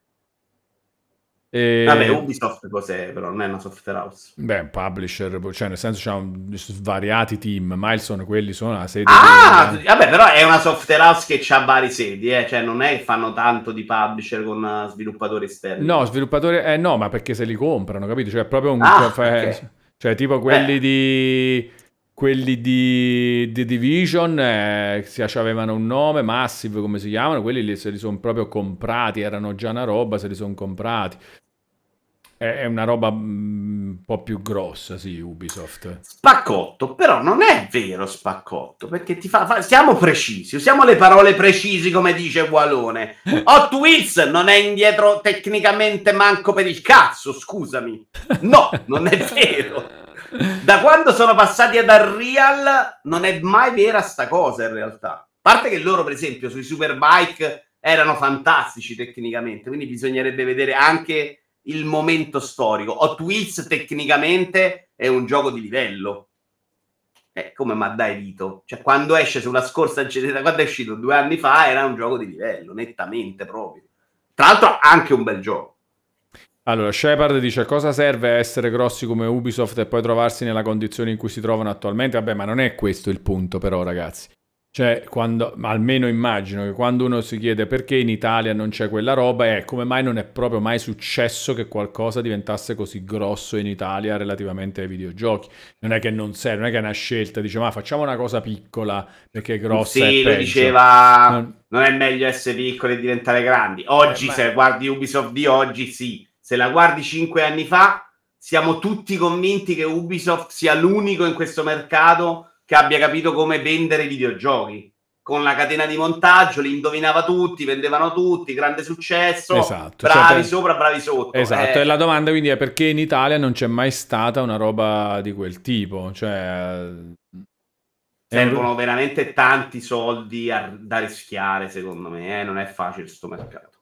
Mercato, secondo me, quasi folle, per quanto poco è il margine di sicurezza di successo, secondo me. Mm. Allora, spaccotto niente, ce l'ha con sta roba. In Francia Ubisoft, in Polonia CD Projekt, noi Milestone. Vabbè, e in Spagna cosa c'è spaccotto? E in Portogallo cosa c'è? Ma tra l'altro e... Eh, Projekt cioè, lo diventa un po' con The Witcher, ma non credo che sia clamorosamente... Non è mai Ubisoft, eh? Cosa? CD, Projekt? No, non è Ubisoft, natura- però eh, vabbè, fa specie perché è in Polonia e, e ha fatto due Fanno The Witcher 3, fanno, hanno venduto molto bene due giochi piacciono al pubblico e sono cresciuti. Tra l'altro in Polonia c'è anche Techland. E... Polonia è il videogioco. Polonia è... politicamente tanti soldi sono andati alle software house. Era proprio sì. l'esempio che facevo politico di prima. Cioè la Polonia è una di quelle in cui della gente a livello politico ha detto questo è un mercato dove si faranno soldi in futuro faccia, con dare soldi vuol dire magari incentivi di tasse, ovviamente, no? In Italia qualsiasi cosa fai sei pagato al 55% e dove cazzo hai? Alex Galop invece ribadisce che comunque Milestone cioè, già, è già una roba, cioè è già un fatto importante avere Milestone in Italia. Eh... Sì, non è, è chiaro che la roba più grossa non è gigantesca, ci sono mercati migliori. L'Inghilterra è partita pure 30 anni prima a fare videogiochi della Madonna. La Francia è più avanti di noi. Perché non c'è l'italiano? Perché noi siamo indietro di un botto proprio come cultura. Ci sarà anche meno gente in Italia che vuole fare videogiochi. Mm, Vito, voglio dare uno sguardo a questa cosa insieme. Dicelo. C'è uno sponsorizzato su multiplayer mm-hmm. di Lies of P. come il Souls-like ha interpretato le avventure di Pinocchio. Devo capire che tipo di, proprio di, di operazione è. Liberamente ispirata a Pinocchio di Collodi, Lies of P porta sullo schermo personaggi e situazioni che traggono spunto dal celebre romanzo. Ecco i più importanti. È uno speciale. Potrebbe essere parla... in due modi diversi. Quelli di Lies of P dicono: abbiamo sta lore fantastica che nessuno la capirà troppo, ci dedicherà tempo, paghiamo qualcuno che ne parla in questo modo Oppure potrebbe essere. Oh, parlate più di Lies of P e vi parliamo. Fate un articolo diverso, speciale, fate quello che volete. Oppure potrebbe essere una bella idea di Tommaso Pogliese a cui gli piace sì. sta roba. Che oh. va da loro gli dice: Oh, perché non mi date pure qualche soldo? Che comunque ve la mettiamo in nome. Facciamo una cosa mai negativa, secondo me. Sì, sì, secondo me. È un altro messaggio chiarissimo che è sponsorizzato. Bello, infatti, fantastico. E poi magari è pure interessante. Tutto molto bene, secondo me, questo fatto qua. Eh... Poi sta cosa può incidere sul voto della Sofì e chi lo sa. Eh, beh, c'è sì, sempre anche, no, la, anche la, pubblicità di Mortal Kombat eh, esatto. 1. Allora. Come no, eh, bravo. per forza. Anzi. Chiaro che sta Quindi... cosa è un po' un limite del settore, sì, però... Sì, è un po' un limite proprio a livello proprio di, di di, trovarci, di trovartici dentro e devi...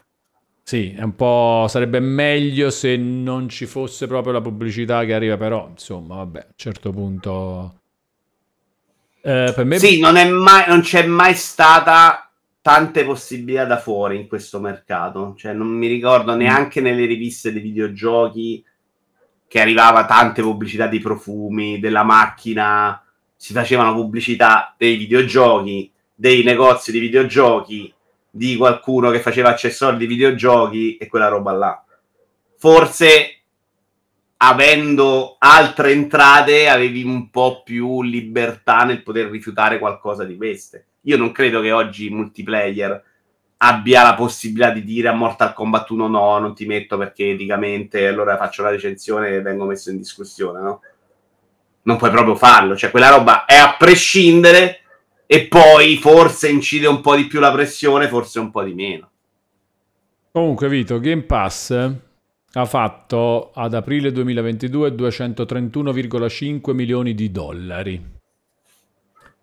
È stato calcolato che ad aprile 2022 il Game Pass ha generato 230 milioni di dollari di ricavi con una media di 9,26 dollari per utente. No, aspetta però, e qua ricavi cosa intende però? Eh, ricavi... Cioè l'abbonamento, sì. non è ricavo, è introito. Eh, ricavo è un'altra cosa, eh? eh? Sì, infatti dice ricavi però.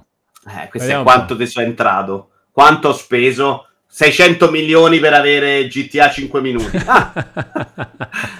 Scusa, voglio, voglio, fare un annuncio di GTA. Sono 600 mila euro. Quanto... Passa, passa alle 17.50. Chiaro che adesso parlare di dati, numeri è completamente inutile. Cioè, se non hai il quadro completo è completamente sì. inutile dovresti avere. Quanto hanno macinato poi i giochi, non solo d'abbonamento, ma di sì. extra, DLC, skin, entrate? Quanto ho venduto su Steam? Cioè. Mi fa molto ridere il fatto che 231 D'accordo. milioni per me, però poi 600 milioni li hai dovuti dare per, avere, per poter scrivere GTA in mezzo ai titoli che ci sono nel Game Pass. Guarda che loro, io mi ero accorto della cifra pazza perché una volta è uscito su Cooking Simulator, che è un gioco che a te per esempio non attira mai, no?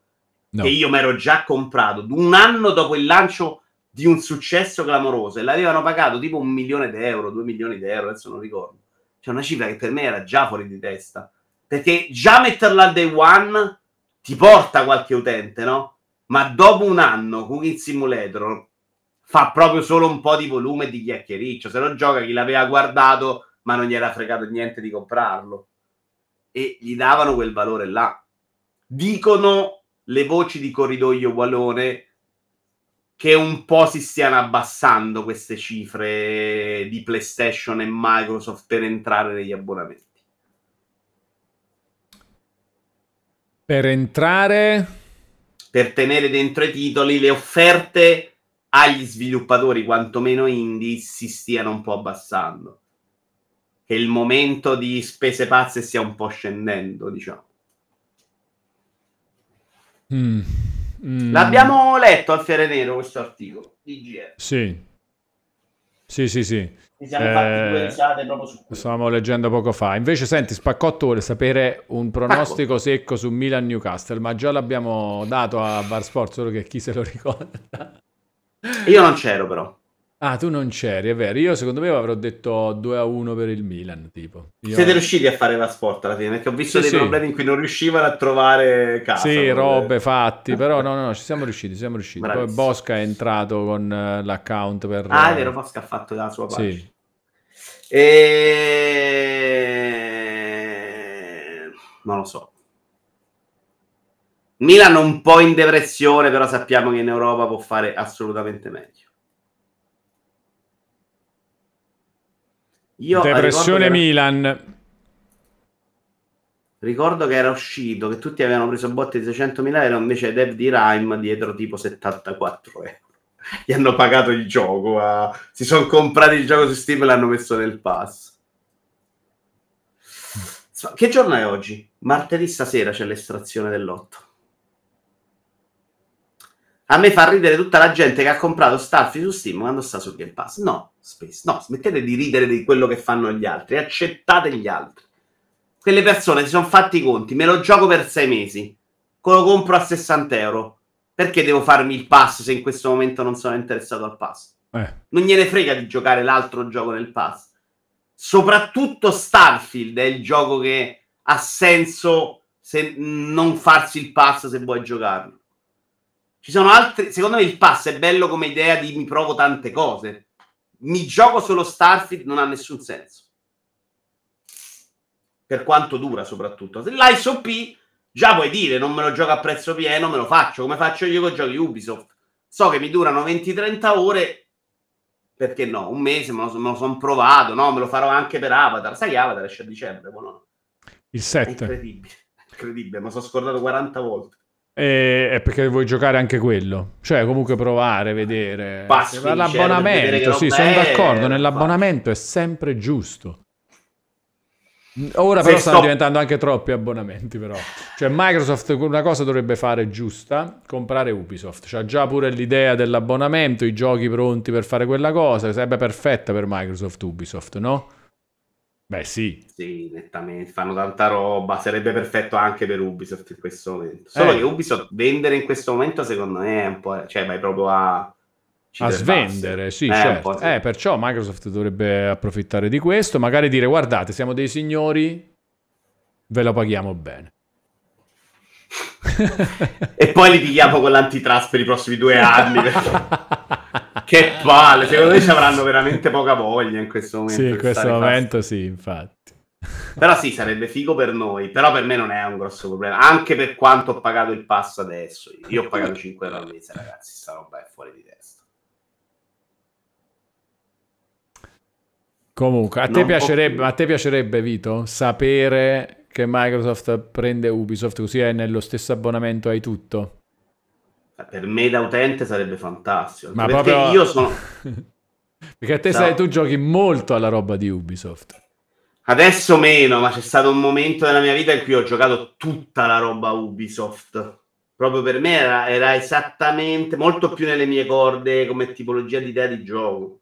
Cioè, Ubisoft era proprio una roba di chiarezza assurda. Metto il gioco, piramidone per quello che devi fare, cattivo sta qua, tre caselle sotto, sono le tre zone sotto, altre tre caselle aperte, girati la mappa, ti fai quello, faceva l'open world che ti cicchiava a me, allora ci fanno no- MTTBFF Spaccotto ci, stanno, ci, fanno notare che non possono comprare Ubisoft perché proprio a Ubisoft cederanno i diritti per il cloud, per Activision, per i giochi Activision per andare incontro ai problemi eh, del, della roba antitrust, eccetera. Quindi no, poi sarebbe bellissimo, però, se poi alla fine, vabbè, allora risolto? Diamo i, diamo i diritti a Ubisoft per questa cosa di ok, adesso li compriamo, però sarebbe Stronzi. fantastico. Però poi pensa che l'antitrust non se lo fa il problema di sta cosa qua. Non credo, adesso Sare... saranno super allarmati. Sì, adesso forse Microsoft non può comprare più niente. Tipo, cioè Phil Secondo Spencer va al supermercato, guardano storto. C'è stato uno della, dell'FTC. Oh, che stai a fare? Allora, che stai a fare? che stai comprando? Sì, c'è stato un periodo che comunque a me dava proprio soddisfazione, un po' pazzi, pazzi, la bella sorpresa. The Division io comunque li ho giocati volentieri entrambi. Ah, tutti e due, senza mai giocarli in modalità MMO. Tu ti sei no, messo da solo e ti sei finito il gioco. MMO però, eh. Era proprio una roba da zone dark, non funzionava. Ho fatto The Division 2 l'ho giocato due volte in due coppe diverse. Ah, però le coppe le hai fatte tutti e due in coppia. Di ah, no, vabbè, allora hai fatto, dai, è stato un po' MMO. No, no, ma la parte MMO è la zona dark. No, quella, me, quella, P- quella è PvP. Eh, PvP. No, okay. no, no, no, però pure la parte coop va bene. Ok, ok, no, allora l'hai giocati pure giusti, tutto sommato. Bellissimo, il primo The Division, secondo me, bellissimo. Missioni, con il design delle missioni, fantastico. Bello, bello. Proprio Nel bello. 2 ce ne sono un paio che sono addirittura forse più bello del primo un paio di scenari fighi quando arrivi nel museo, c'è la roba del Vietnam mm. bellissima. Nel complesso non riesce ad avere invece quella mm. bellezza. Ah, poi Division è proprio bello da vedere, eh, ragazzi. Poi Molto bello, no, è un bellissimo gioco, un bellissimo gioco proprio. Loro facevano della bella roba grafica, comunque dentro ci giochicchiavi sempre senza problemi. Io mi sono giocato volentieri anche un paio di Ghost Recon per dire. Eh. Poi sono andato molto peggiorato. Hai giocato pure tutti i Watch Dogs? Tutti e tre Watch Dogs, odiando parecchio il 2. Più Ma del è- 3. Ah, il 2 l'hai odiato. Il solo- 2 era proprio il tono da ribelli di Los Angeles, bella bro, che stai facendo bro, facciamo questo bro e io non ce la faccio. Si parlavano proprio così, eh, bella bro. Lo so, lo fa- a me è piaciuto. Il 2 per me è meglio sul bella dell'1 bro. invece. Eh? più- il 2 invece per me è meglio dell'1. Il 3 non l'ho giocato. Il No, 2 a però me è piaciuto molto più il tono Il dark. 2 è molto giocattoloso. Eh, mi Bello, piace più cioè- l'uno proprio come, come storia, mi piaceva più l'uno, eh, quella roba più dark. così. Per me il 2 è stato proprio veramente. Io uscivo da. cioè GTA 5 a me era piaciuto un sacco. E ci ho Mhm. giocato anche tanto, eccetera. Il 2, uh, Watch Dogs 2 era tipo, vabbè, dai, tutto sommato, adesso che ho abbandonato GTA 5, questo è sfizioso come fatto alternativo. Proprio andare in giro, fare le robe. Là poi c'era più mh, cosine da fare a livello di hack. Nell'1 era tutto premi quadrati e fai tutto. Nettamente meglio. Guarda, il 3 secondo me ha ancora più idee. Ah, ok. Però il 3 c'ha una, verso il finale una roba pazzissima di difficoltà rotta che non funziona, che quasi ha fatto smadonnare. Poi era una missione che si rompe, che si buggava proprio. Però secondo me aveva delle idee quando hackeravi i palazzi proprio fighe di gioco. Cioè, c'avevi sto robottino, non mi ricordo un ragnetto, che faceva delle cose belle dentro. A me sono piaciuti più l'1 e 3. Però è già una serie che aveva una sua personalità, non era uguale a tutta... Girava molto male su PC quando l'ho giocato io al lancio. Con la 3090, se non ricordo male. Veramente, veramente male. Però dai, fino a Watch Dogs comunque è una roba che gioco volentieri. Va bene, allora devo prendere una decisione. Devo andare o non devo andare a vedere Napoli-Real Madrid? Eh, a Napoli, eh, a adesso. Napoli. però. Martedì 3 ottobre. Ah, pensavo adesso. No, no, no, martedì 3 ottobre. Però io, se non sbaglio, ho un- già un viaggio nel weekend. Vado a trovare le mie cugine in Toscana. Ed è proprio quel weekend prima di questo. Allora, aspetta che controllo questa cosa, se è vera. Vediamo qua dai biglietti di train line. Sì, venerdì 29 settembre, quindi sabato 30, domenica 1 ottobre e martedì 3 ottobre. Quindi dovrei unire queste due cose, se mi cambia un po' uno sbattimento. Cosa devi udire? Devo, c'ho già il ritorno da Siena domenica eh, primo ottobre. Ah, vai tot giorni là. Due giorni, il weekend. Vado venerdì e torno la domenica. Vado a Ok. Siena. Ah, è proprio quel weekend là. esatto, ok. il ritorno, cioè la domenica Torni, domenica. invece di andare a Milano, vieni a Roma. a Roma proprio direttamente. Raduno. e poi vai a Napoli. Beh, dome- eh, quindi domenica sera. gente romana, tra l'altro, qua che ci viene a raduno? Andiamo a verificare Ma cosa. sì, si fa, no? Fa. Certo. Si fa. Quanta gente verrebbe a un raduno a Roma, ragazzi? Una sera, una pizza da una parte. bella, quando ne vai, dai. Eh? Napoli Real Quanto Madrid è costa di biglietto? Eh, Non eh, no, è che c'ho già, ce l'ho già, c'ho già. viaggio. Biglietto viaggio? Treno, quanto spendi? Eh, boh, dipende da, da quando lo prendi. Circa. Mm, fai 80-90 euro adesso. Se vado da Milano a Napoli, Tu partiresti invece da Invece, se faccio questa cosa, parto da sé. Però ci perdo il biglietto che ho già. A meno che non me lo cambiano. eh, devo capire anche questo. Magari me lo cambiano.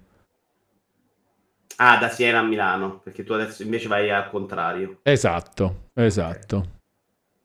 Eh, MV93 se è questo sabato molto volentieri. No, non è questo sabato. Si parlerebbe di domenica sera. eh, Domenica vieni a Roma, siamo qua, la faremo il lunedì il raduno. Perché poi tu devi andare giù. il ma- per il martedì. Eh, Il martedì, ma anche martedì No. mattina non è un problema, no? Ehm, no, Volendo. volendo si potrebbe fare pure così. Vabbè, però pure domenica parto lunedì. Così Eh, domenica, beh, se parti presto non c'hai problemi la domenica sera a fare anche l'uscita. Ah no, sì, figurati che mi frega. La domenica sera, cioè, la sera sono fresco, la mattina no. Come sei giovane. Calendario Serie A. Vedi, Ale Ale dice raduno Roma, io salgo da Napoli, dice Sky Enrico, però in settimana è difficile. Dice, vedi quando gioca la Lazio quella domenica, Vito. Domenica stiamo vedendo. Vabbè, a me se gioca la Lazio posso uscire, non è un problema. Eh. E... No, no, non la vivo questo dramma, guarda, sinceramente non è. C'è sabato 39 Milan-Lazio. Sabato, eh beh, il sabato, quindi è perfetto. Anche il Napoli gioca quello stesso sabato. Napoli gioca il sabato, quindi potresti Sì. dire il... No, il sabato... No, no, il sabato sto là, ma la partita me la vedo là tranquillamente. Alle 15 mi pare quella del Napoli. Il sabato avevo già controllato nel- nella roba dei viaggi. Che sta facendo, Vito? Sta ascoltando un vocale. Che sta a fare? Ah, sì. Eh, dunque, Vito, sei da Lazio e non della Roma, che è diludente. Ma è ancora spaccotto. Cioè, Cioè, questo- questa mancanza di preparazione sulla lore è importantissima. Titolo a Serino che viene anche lui sicuro. Dice Erbazzone, ah, certo che invitiamo anche Serino. Naturale. Va bene, eh, non posso a Roma perché c'ho judo, dice MTTBFF, giustamente. Col dovuto anticipo potrei fare un pensiero dalla Eccomi, Calabria, scusate. dice anche Alex, Ultra, anche Alex Ultraviolet potrebbe venire dalla Calabria al raduno a Roma. Eh no, Quando- potrebbe, qua vi dovete muovere, eh, Eh, ragazzi. esatto, esattamente. Vabbè, ma se organizziamo poi si fa Vito, tranquillo. Poi invitiamo pure Ditelo a Serino. Serino, no, sì, possiamo Eh, dirlo a Serino, Eh, certo che diciamo pure a Serino. per Paolo Greco, possiamo dirlo, basta, non c'ho altri romani Basta. nel mondo dei videogiochi. Ok, quindi si potrebbe fare questa cosa, dai.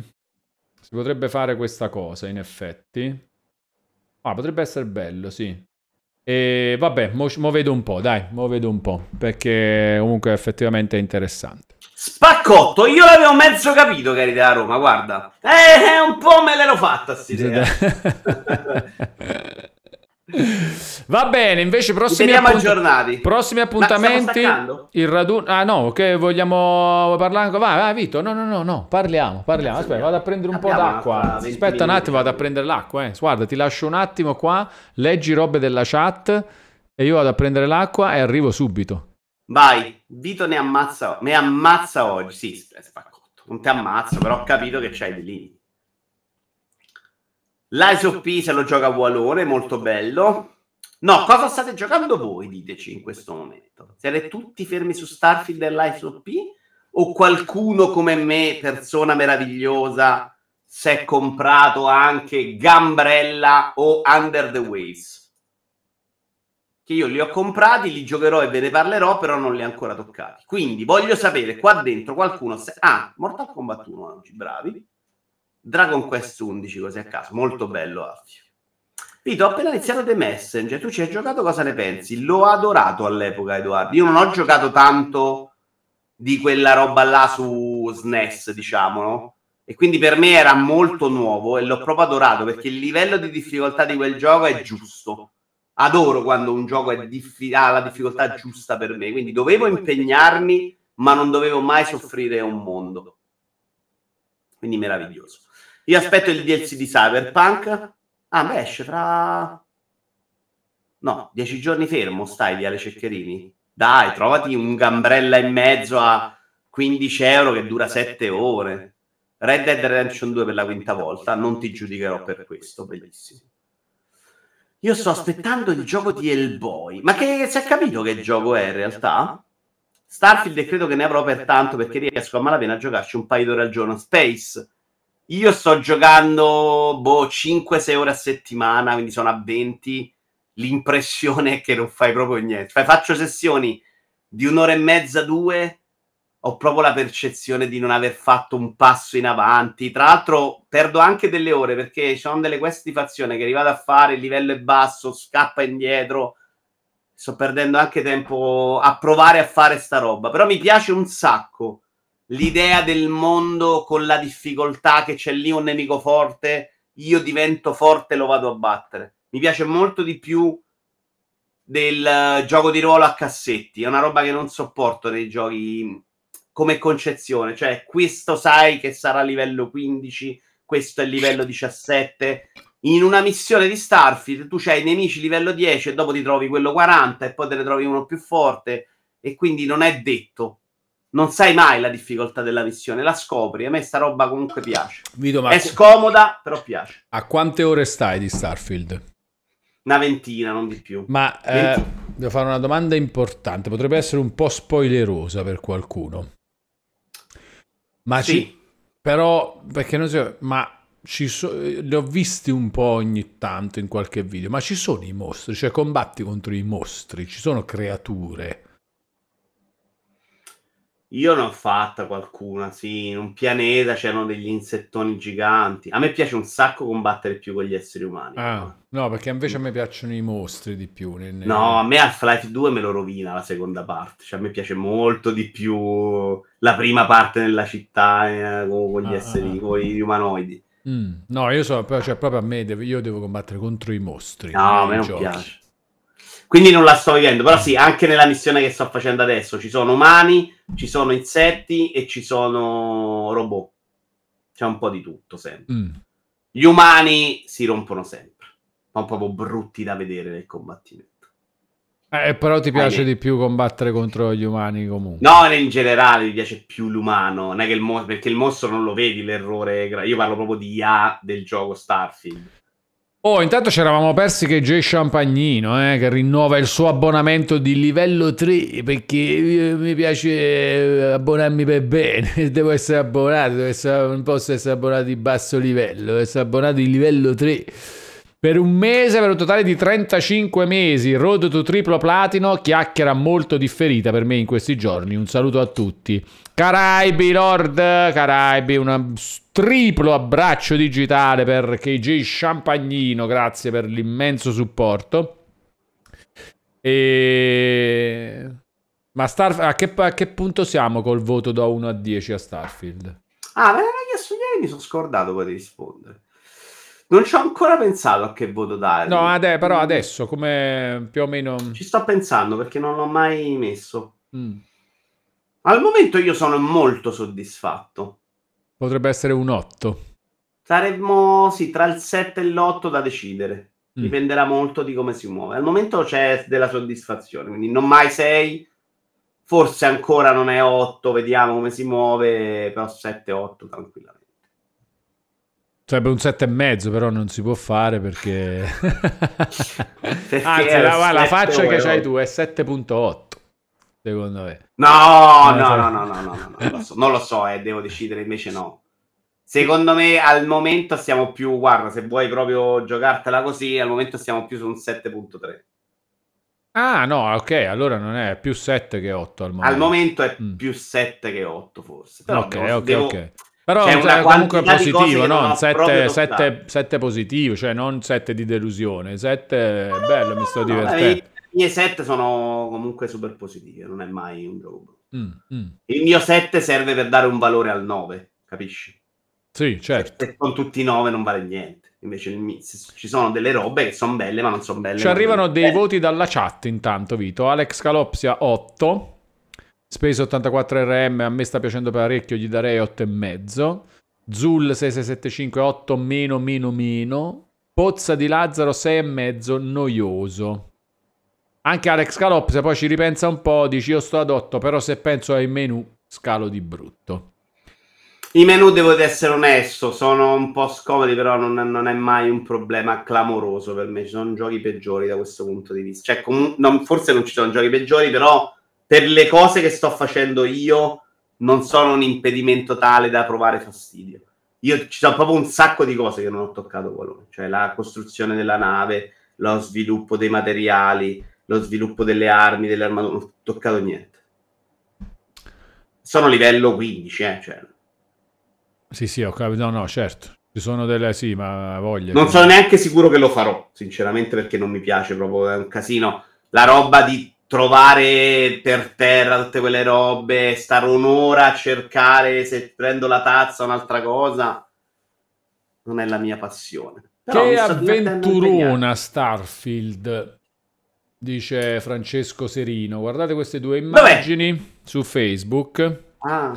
Guardate queste due immagini, solo a me sembra incredibile che provengano dallo stesso gioco, perché sono due cose proprio completamente diverse. Tra l'altro c'è il solo io Viaggio nello spazio da quando ho scoperto Elite, mi sono sfondato di Star Lancer e Freelancer, No Man's Sky è la mia seconda casa e senza paura dico che un gioco così non l'ho mai provato prima.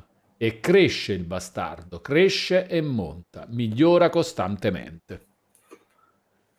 Uh, vediamo. Roba, so. La cosa su cui punta lui in questo post, molto veloce, così, però già ti butti da un... è una bella idea. Tra l'altro, io adoro Serino in queste sue manifestazioni, così, di quando sta giocando a una roba e ne parla un po' per volta, così.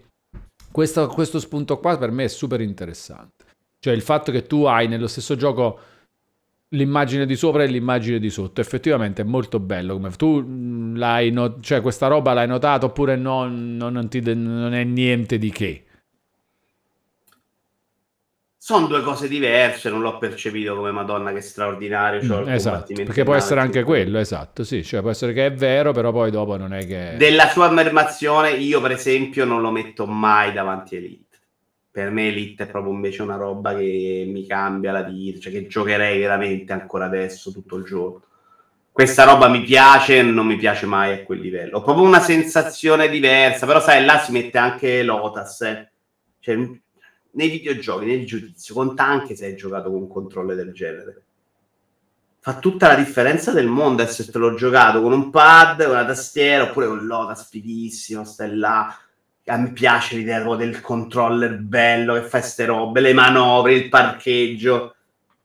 Poi a Serino piace il nome Sky, quindi magari sui giochi spaziali va un preso con l'asterisco, eh, però magari si emoziona con meno, con meno, ecco. Glielo diremo poi quando ne parleremo. Che stai guardando? Quello? Sono tante altre robe su Facebook. Visto, una... Però io sarei un ospite qua. Non, non va bene manco questo. Qua, no, e no, Pistol Vito, Whip non te lo Però aspetta, questa è...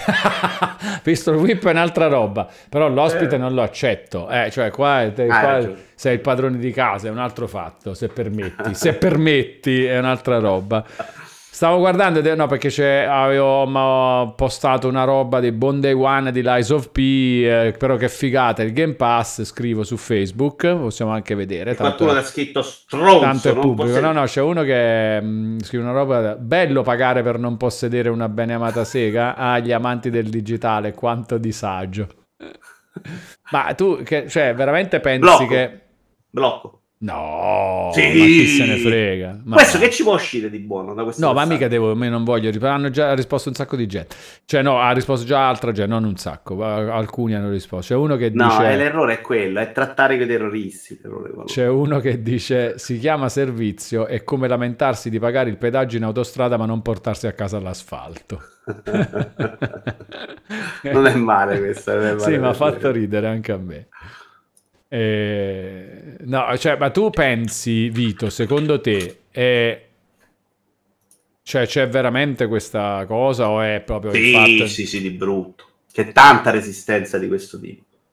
C'è questo tipo di resistenza e c'è la resistenza da mi obbliga a giocare un gioco. Che io non capisco però qualcuno si fa proprio condizionare a livello di giocato. Cioè, Aspetta, in che senso mi, mi, obbliga, mi, obbliga, a giocare? Esce questo gioco, poi so che esce, quindi devo giocarlo di corsa prima di una cosa che mi piace, perché se no esce. Se esce te lo compri però, come stai facendo adesso. Però c'è, avvertono questa fatica di dire che se si comprano il pass devono giocare per forza la roba nel pass, perché hanno pagato, che un po' è vero se consideri, ed è un rischio del pass, cioè che ti sei speso il 13 euro e dici in questo mese mi gioco la roba dentro perché ho pagato i 13 e non giochi mai quella fuori. Che è un rischio, è un rischio perché per esempio parlavo adesso di due giochi che ho comprato, mi sono dovuto sforzare proprio perché non ho tempo, però Gambrella è un gioco che in un altro periodo secondo me avrebbe avuto un po' più di attenzione, invece sparisce proprio ovviamente. Nel momento in cui nel pass c'è la, la SOP e Starfield e Forza Motorsport. Tu te lo immagini mai la, l'effetto che può avere il Game Pass su una persona che ha, si è avvicinata adesso ai videogiochi oppure magari eh, da un, eh, torna da un periodo in cui non poteva giocare tanto, ha delle vecchie console, era abituato a usare i videogiochi nel modo vecchio, arriva oggi, si compra una console e c'ha il Game Pass. Torna a casa con una Xbox Series S, ce la mette sul suo televisore, se la roba, va là ha capito un po' come funziona, dice, ah, ma quindi tutti questi giochi così, e pam, l'impatto con il Game Pass. Forse, forse è un po' troppo. Io mi, immagino, io mi ricordo quando sono entrato nel mondo dei videogiochi, il disco delle demo era troppo buono. Cioè, dovevo switchare, compro PlayStation dopo il Commodore 64 e c'ho questo disco di demo con Crash Bandicoot, c'era un altro paio di cose molto belle, ma era tanto perché non potevi giocare, penso che cazzo faccio, cioè per me erano giochi, non erano neanche demo, e io ero abituato a un gettone in sala giochi, Tetris, poca roba, quindi per me quelli erano più o meno giochi, non erano neanche demo.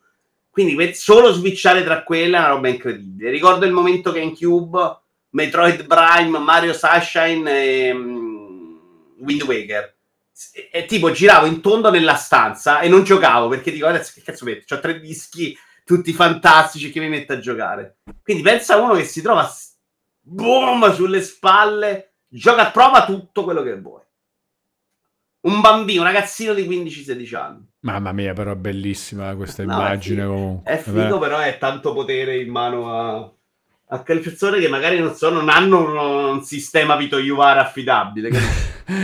Però se lo possono creare. Ringraziamo Navarona che rinnova il suo abbonamento di livello 1 per un mese, per un totale di 33 mesi. Grazie Navarona, un abbraccio digitale, grazie per il supporto.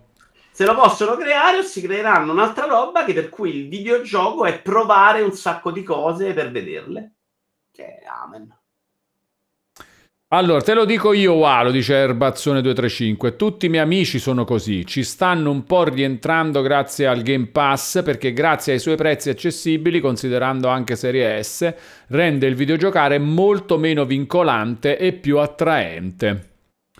Anche io ho un gruppo di amici che, questa, che videogiocatori da sempre non hanno mai avuto, no, al, da ragazzi magari sì, però da un certo punto in poi, da adulti diciamo, non hanno mai avuto più di una console per generazione.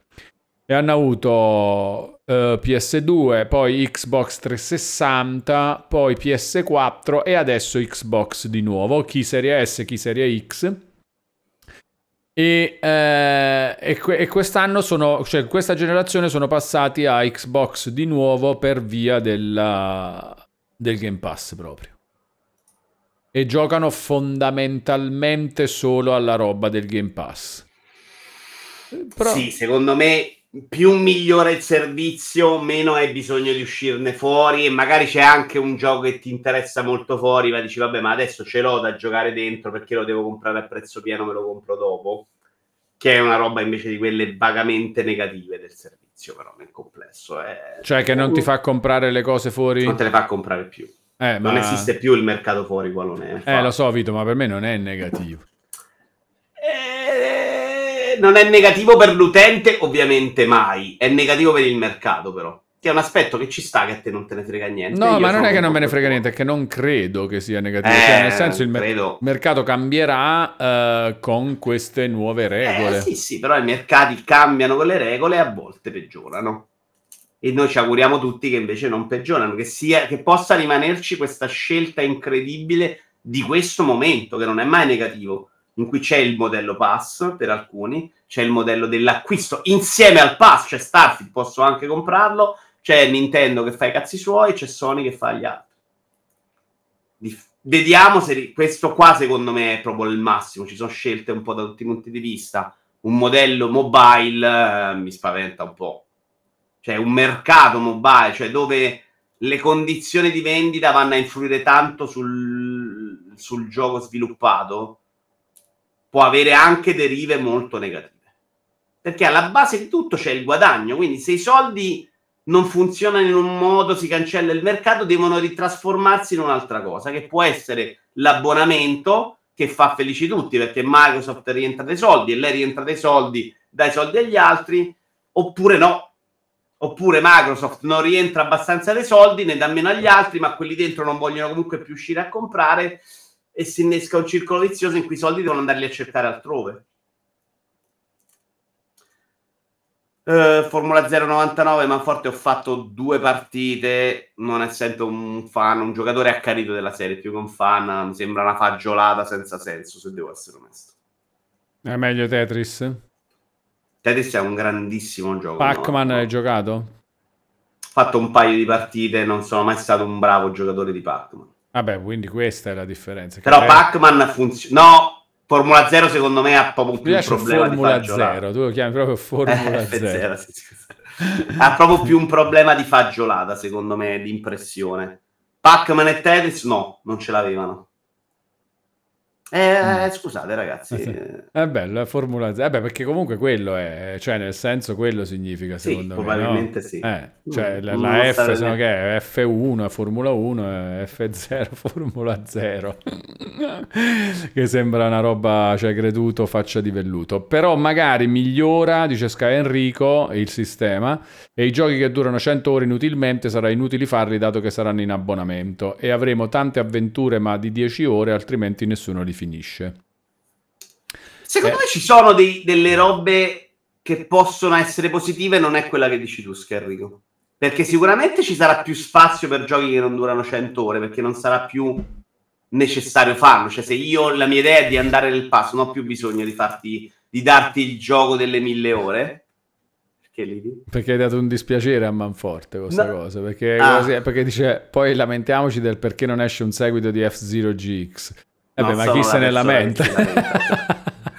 tu lamentati perché lo vuoi. Io ho provato quest'estate a rigiocare quello GameCube. Fantastico, mi faccio tipo Wipeout. I primi mondi, quelli con le piste larghe, madonna, il gioco della vita, giocherò solo questo. Appena me le stringono un po', sono sempre sui muri. E anche Redout, ne ho comprati due io. Cioè. Redout, tra l'altro, team italiano, per esempio. Fa un videogioco abbastanza clamoroso, secondo me. Potrebbero rimodulare con un periodo early access full price e dopo un periodo mettere i giochi in abbonamento, un po' come i film prima al cinema e poi in home video. Chi lo sa, può succedere tante robe. Dicevo, però il gioco da 100 ore è proprio il gioco che ti serve nel Game Pass, cioè il gioco che magari ti fa fare due o tre mesi di abbonamento. Se sei uno dentro, non ti porta quello fuori, ma se sei dentro e stai giocando Starfield, te lo rifai l'altro mese perché c'hai le altre robe che ti piacciono e c'hai Starfield che stai giocando. Sì. Quindi i, sì, più che questo serve proprio prima. è FIFA, così è meglio ancora. Eh, sono giochi da pass, però sono giochi che non funzionano per attirare persone dal pass solo per giocare quello, perché a quel punto ti fai due conti e lo Sì, ma perché te lo vendono ancora, ma a un certo punto secondo me quando vorranno veramente puntare sull'abbonamento il gioco non te lo vendono più fuori. Vedi Netflix. Non sono convinto che si Netflix, arriverà a questo, sai. Netflix. Perché ti fai l'abbonamento a Netflix? Perché non puoi neanche dire voglio guardare solo Stranger Things, vaffanculo Netflix, quando esce la stagione nuova me la compro. Però guarda che Netflix, finché è esistito il mercato DVD, li faceva uscire i cofanetti, eh, delle sue stagioni. Contemporaneamente, eh? No, probabilmente no. dopo come usciva quella di VD, sono sempre uscite dopo la televisione. Vabbè, però, ma eh. Netflix è da poco che è molto, cioè secondo me, non, molto dopo il, l'epoca dei cofanetti, le cose, li faceva no, uscire. No, no, no, Era un po' come tipo facciamo anche l'edizione fisica di Hollow Knight. Per Era però, no, dare anche secondo me la possibilità a chi voleva i DVD di venderli, perché c'era un mercato, li potevi mm. vendere, sono soldi più. Finché ci sarà certo. qualcuno disposto ad acquistare, Guallone, starvi fuori, uscirà sempre. Quando nessuno comprerà più niente fuori, ok, faccio solo il mio dentro. Sì, sì, sì, però... E sarà certo anche punto... una roba buona per la preservazione. È uscito un articolo sul post, io però ho pochissimi minuti. Qual è la roba buona? No, no, mo ce ne andiamo, perché qual è sta roba buona per la presentazione? Preservazione. Preservazione, sì, scusa. Perché eh, anche nei passi in abbonamento tipo Netflix e Disney Plus stanno cominciando a eliminare la roba fatta da loro. Mm e in quel caso, quando non c'è il mercato alternativo, sparisce dal mondo. Ed è un nei videogiochi sì. mi dispiacerebbe magari perché magari Starfield è bello, capisci? No, è un è... po' lì bisogna entrare la preservazione serve o è giungla lo decide il mercato cosa devi preservare o no. Questo poi è uno. Eh, anche questo, perché questo è poi un ragionamento pure da fare. Pure io sarei per la preservazione totale, però a un certo punto me lo chiedo pure io, ma mm, cioè si può fare, cioè si può pretendere. E cosa bisogna Per me no, eh. io sono un po' da lasciare andare il mondo. La pirateria terrà botta da una parte, abbiamo perso un sacco di romanzi incredibili nella storia. Praticamente tutta la storia dell'umanità è fatta di di perdite del punto de- dell'intrattenimento e l'abbiamo rifatto, l'abbiamo fatto diverso, l'abbiamo fatto uguale, l'abbiamo fatto meglio, peggio e si va avanti. Allora, mamma mia, comunque si generano, de- generano delle chiacchiere fantastiche, fantastiche col esatto. Vito Iwara Show anche in chat, veramente, cioè chat, un sacco di commenti super interessanti. Veramente super interessante. E, niente, vabbè, Vito, io te lo dico sempre, visto che tu non mi vuoi neanche dare i 3 milioni, dovremmo fare più spesso la roba di chiacchiera. Perché tu dici che c'entra con niente, assolutamente niente, è solo per ribadirlo che... Lo sai che in questo momento stiamo insieme tre, setti... tre sere su sette, guarda. non è pochissimo secondo me. Eh, vabbè. Vabbè, è quasi vabbè. una relazione di coppia. esatto, dove io sono la fidanzata che si lamenta del fatto che dovremmo che stare più spesso insieme. Esatto, esattamente. Vabbè, eh, fai sapere alla tua splendida community su Telegram raduno, non raduno, perché loro devono prendere voli, aerei, tutto. Faglielo sì, sapere. va bene, lo facciamo sapere. Vabbè, co- probabilmente si può fare, ma tu ci sei, allora tu ci saresti, Vito? Cioè si potrebbe fare. Ah, non cosa. vengo a raduno, ho detto che... vieni. No, nel senso proprio in generale, quel giorno va bene per fare sta cosa, la domenica sera va ci bene. Ci liberiamo, guarda. Va bene, dai, allora ci, allora ci, rifletto, dai, perché devo cambiare biglietti e cose, ci rifletto, va bene. Rifletti. Ci rifletto adesso, va bene. Caraibi Vito, Caraibi a tutti ragazzi, fatemi vedere una roba, chi c'è live, andiamo a trovare Babbalusi, che ho conosciuto anche dal vivo a Palermo e è super divertente, eh, andiamo a vedere che cosa sta combinando live, ci andiamo in ride. E noi ci vediamo domani, dopo, dopo, sì, domani, domani dopo pranzo, buongiorno laggato. Caraibi Vito, Caraibi a tutti, Caraibi, Caraibi, Caraibi. Colón.